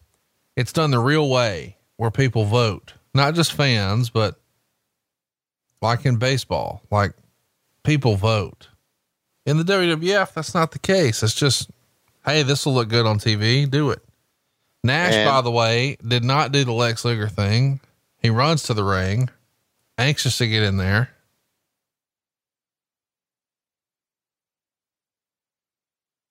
Wow, I didn't I didn't realize there was a Dave Meltzer Hall of or anyway, good. I thought there was just one. I, I'm glad to hear that there's more than one. I think you should be in several, by the way. I think it's bullshit Yeah, that you're not I'm- in them. I'm going to turn down every one of them. No, you're not. Yes, I am. I'm never talking to you again if you do it. Oh, Hollywood, Hollywood swinging now. Dun, dun, By the way, it's not time. He's sneaking in. I remember not too long ago, I went to a theater and I saw the Hollywood Hogan show. Always wanted to be a wrestling man, to sing my songs and become a bad piano playing man. So he's sneaking in, right? This not his turn. That's right. Well, he's early, if, if nothing else. Okay, well, and Sami Callihan did the same thing, and the the MLW won recently. Can I tell you about the uh, Pro Wrestling Hall of Fame 2018 inductees? Uh, whose Hall of Fame is this? The Pro Wrestling Hall of Fame, the pwhf.org. Okay, where is this? Pampero Firpo, Okay. Hiro Matsuda, Oh, okay. Sting, Yeah. Jim Duggan, Okay. Eddie Graham, Ernie Big Cat Ladd. Good class. Red Bastien, and Billy Red Lyons. Like it. See, there you go. They're a legit 501c3 nonprofit organization in upstate New York. That's a good class though. That is a good class. So you should, t- you should, you should do it, man. If, if you're ever given the opportunity, you should do it. Do they have an induction ceremony now? They just Yeah. uh, yeah, absolutely. People actually come to that. Yep. By the way, 2017 had Sputnik Monroe, Mick Foley, Shawn Michaels, George Napolitano, Susan Green, Larry Hennig, Harley Race, Tatsumi Fujinami. Hey, 2016, big year two. You had Leilani Kai, Mean Gene, Sergeant Slaughter, Stone Cold Steve Austin, the Blackjacks, Mulligan and Lanza, Peter Maivia. It fell off a cliff a little bit. They put Greg the Hammer Valentine in. oh, oh my God. Oh my God. Smoke has filled war games. By the Smoke way, this is the uh, trap door bullshit we were talking about before, where people are getting hurt. But what you're seeing in the ring right now is not the Ultimate Warrior. That's actually Renegade. Uh huh. But he's got the full length duster on and he's face down. They're gonna fill it again. And just as fast as he was there, he's gone. Oh my God. Oh, this is so intriguing. This is so intriguing. He's got the coat and wait a minute, brother. He ain't there. So there's a trap door in the ring. Here he comes. Bust his ass on the steps. And the fans not buying it at all, are they? I mean, you would think in, Bad in fairness, if if you're gonna when they first brought back the Warrior, they brought him back in a Nitro in Connecticut. Now the Warrior is in Winston Salem. exactly. No one gives a shit. It's like when you when Bret Hart comes out in Winston Salem. By the way, one- it's War Games, and look, they're just letting motherfuckers out.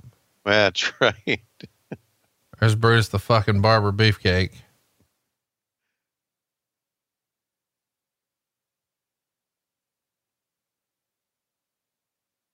Holy shit. I know. Warrior just destroyed Stevie Ray with a standing clothesline that Stevie had to sell like he died. and I know we were sort of having a little fun with Stevie Ray earlier, Yeah. but the wrestling ability between these two is off the charts. There's such a difference. Exactly.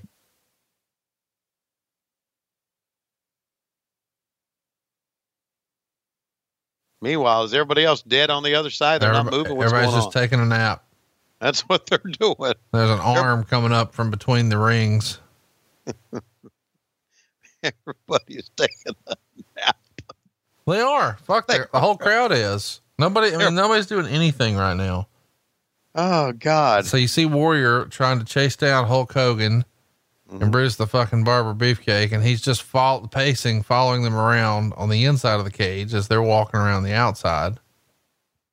Here comes the big spot, which is comical. Okay. I know it's coming. So Warrior's going to scale the cage, and he Yeah. decides, I'm not doing this. I need Hulk Hogan. So he kicks, and the very top corner gives way. But now he's got to figure out how to maneuver his body out, and he's going to drop down. And when he does, bam, he just fucked up his ankle. So now he's limping along here. He's hurt bad. He starts throwing, and bam, just tore a bicep. This is real. He's done two things. And while he's brawling with Hogan here, he tore a bicep. And when he landed from the cage to the floor, he tweaked his his uh, ankle. So he had two physical spots, and in both of them, he hurt himself. But thankfully, Stevie Ray is in the right spot at the right time with Bret Hart and DDP. Took Nobody out the blackjack. diamond cutter. Roll, Roll him over, over. And that's it. That's the finish of your war games. And the crowd goes mild. Wow. No one gives a shit. And it's not anything against DDP. It's just hard to follow. You had this big schmoz thing with Hogan Warrior that probably shouldn't have been. That distracted everybody. When they finally did pay attention again, it's like, okay, DDP beat Stevie Ray. Oh, is that it? Okay, I guess that's it. And that's your main event now. Halloween Havoc. Diamond Dallas Page, Bill Goldberg for the world title. Well, obviously, what ruined this whole thing was the Hogan angle with the Warrior. Everything Warrior did in WCW Sucked. a dick. Yeah. So check out Fall Brawl 1998 on the network. And when you get done with that, go dig up the archives and watch Halloween Havoc 1998, which has the worst match ever, minus five stars. This was only minus four stars. It can get worse, and it would one month later in Las Vegas. Hogan Warrior. Crazy to think Uh. about. Well, so, so it's it's very apparent that Hogan Warrior helped dig us in a hole that we couldn't get dig, uh, dig out of. no, I don't think We- that's right. I think you guys were already in a hole. Well, Yeah, don't get me wrong, yeah. business is, is booming, but the WWF is winning here. And I think it, you've already started to head down that direction, but you hit the panic button thinking you could bring Warrior in and sort of turn things around and pull the nose up, so to speak. That does not happen. Instead, it just goes further and further down, which is what you're going to do at Sapphire next week. But Tony, on that note, when I look at my clock, I can't help but feel like it's about that time. In our main event coming up is War Games 2018. In one corner, it's going to be Conrad Thompson, Dave Silva, Dave Hancock, and Jay Z with his white glasses. In the other corner, Hulk Hogan teaming up with Rowdy Roddy Piper and the ghost of the Ultimate Warrior. The Ultimate Warrior making his way to the ring in War Games. He'll be the first participant. And also in the ring is Conrad Thompson. Conrad bends over. Smoke comes bellowing out his ass. It covers up the ring. Also falling out of Conrad's ass is Jay Z. It looks like we're out of time. We are out of time. We'll see you next week. You're listening to What Happened When coming your way on the MLW Radio Network, as well as our good friends on. Patreon! Promotional consideration paid for by the following. Hi, all. this is, uh, well, you can call me Frog. Frog here, here to tell you to visit my friends Conrad and Tony over at patreon.com forward slash WHW Monday. They have all sorts of exclusive content, including behind the scenes videos from the Shivani Kingdom. You also can get the podcast on Monday, which is better than the normal drop day of Wednesday. Okay, let's see here. And by LoisRules.com. Let you in on a secret. She's more terrifying than Piggy. Now that's saying something if you ask me. I know your pain, Tony. Anyway, LoisRules.com, one of the hottest selling sites on ProWrestlingTees.com, where you can find all of your What Happening When t-shirts to show your support for Tony Schiavone. Also, buy BoxOfGimmicks.com with all sorts of merchandising that you can get tailored to your favorite podcasts, led by promoter of the year himself, Conrad Thompson. Yay! That's right. Show your support of what happened when, something to wrestle with in 83 weeks by heading over to boxofgimmicks.com. Slap di- Wait, what? I. Uh, guys, I, I don't think I can say that. It's in my contract. I. I sorry, I, I, I mean, I, I can't. It's.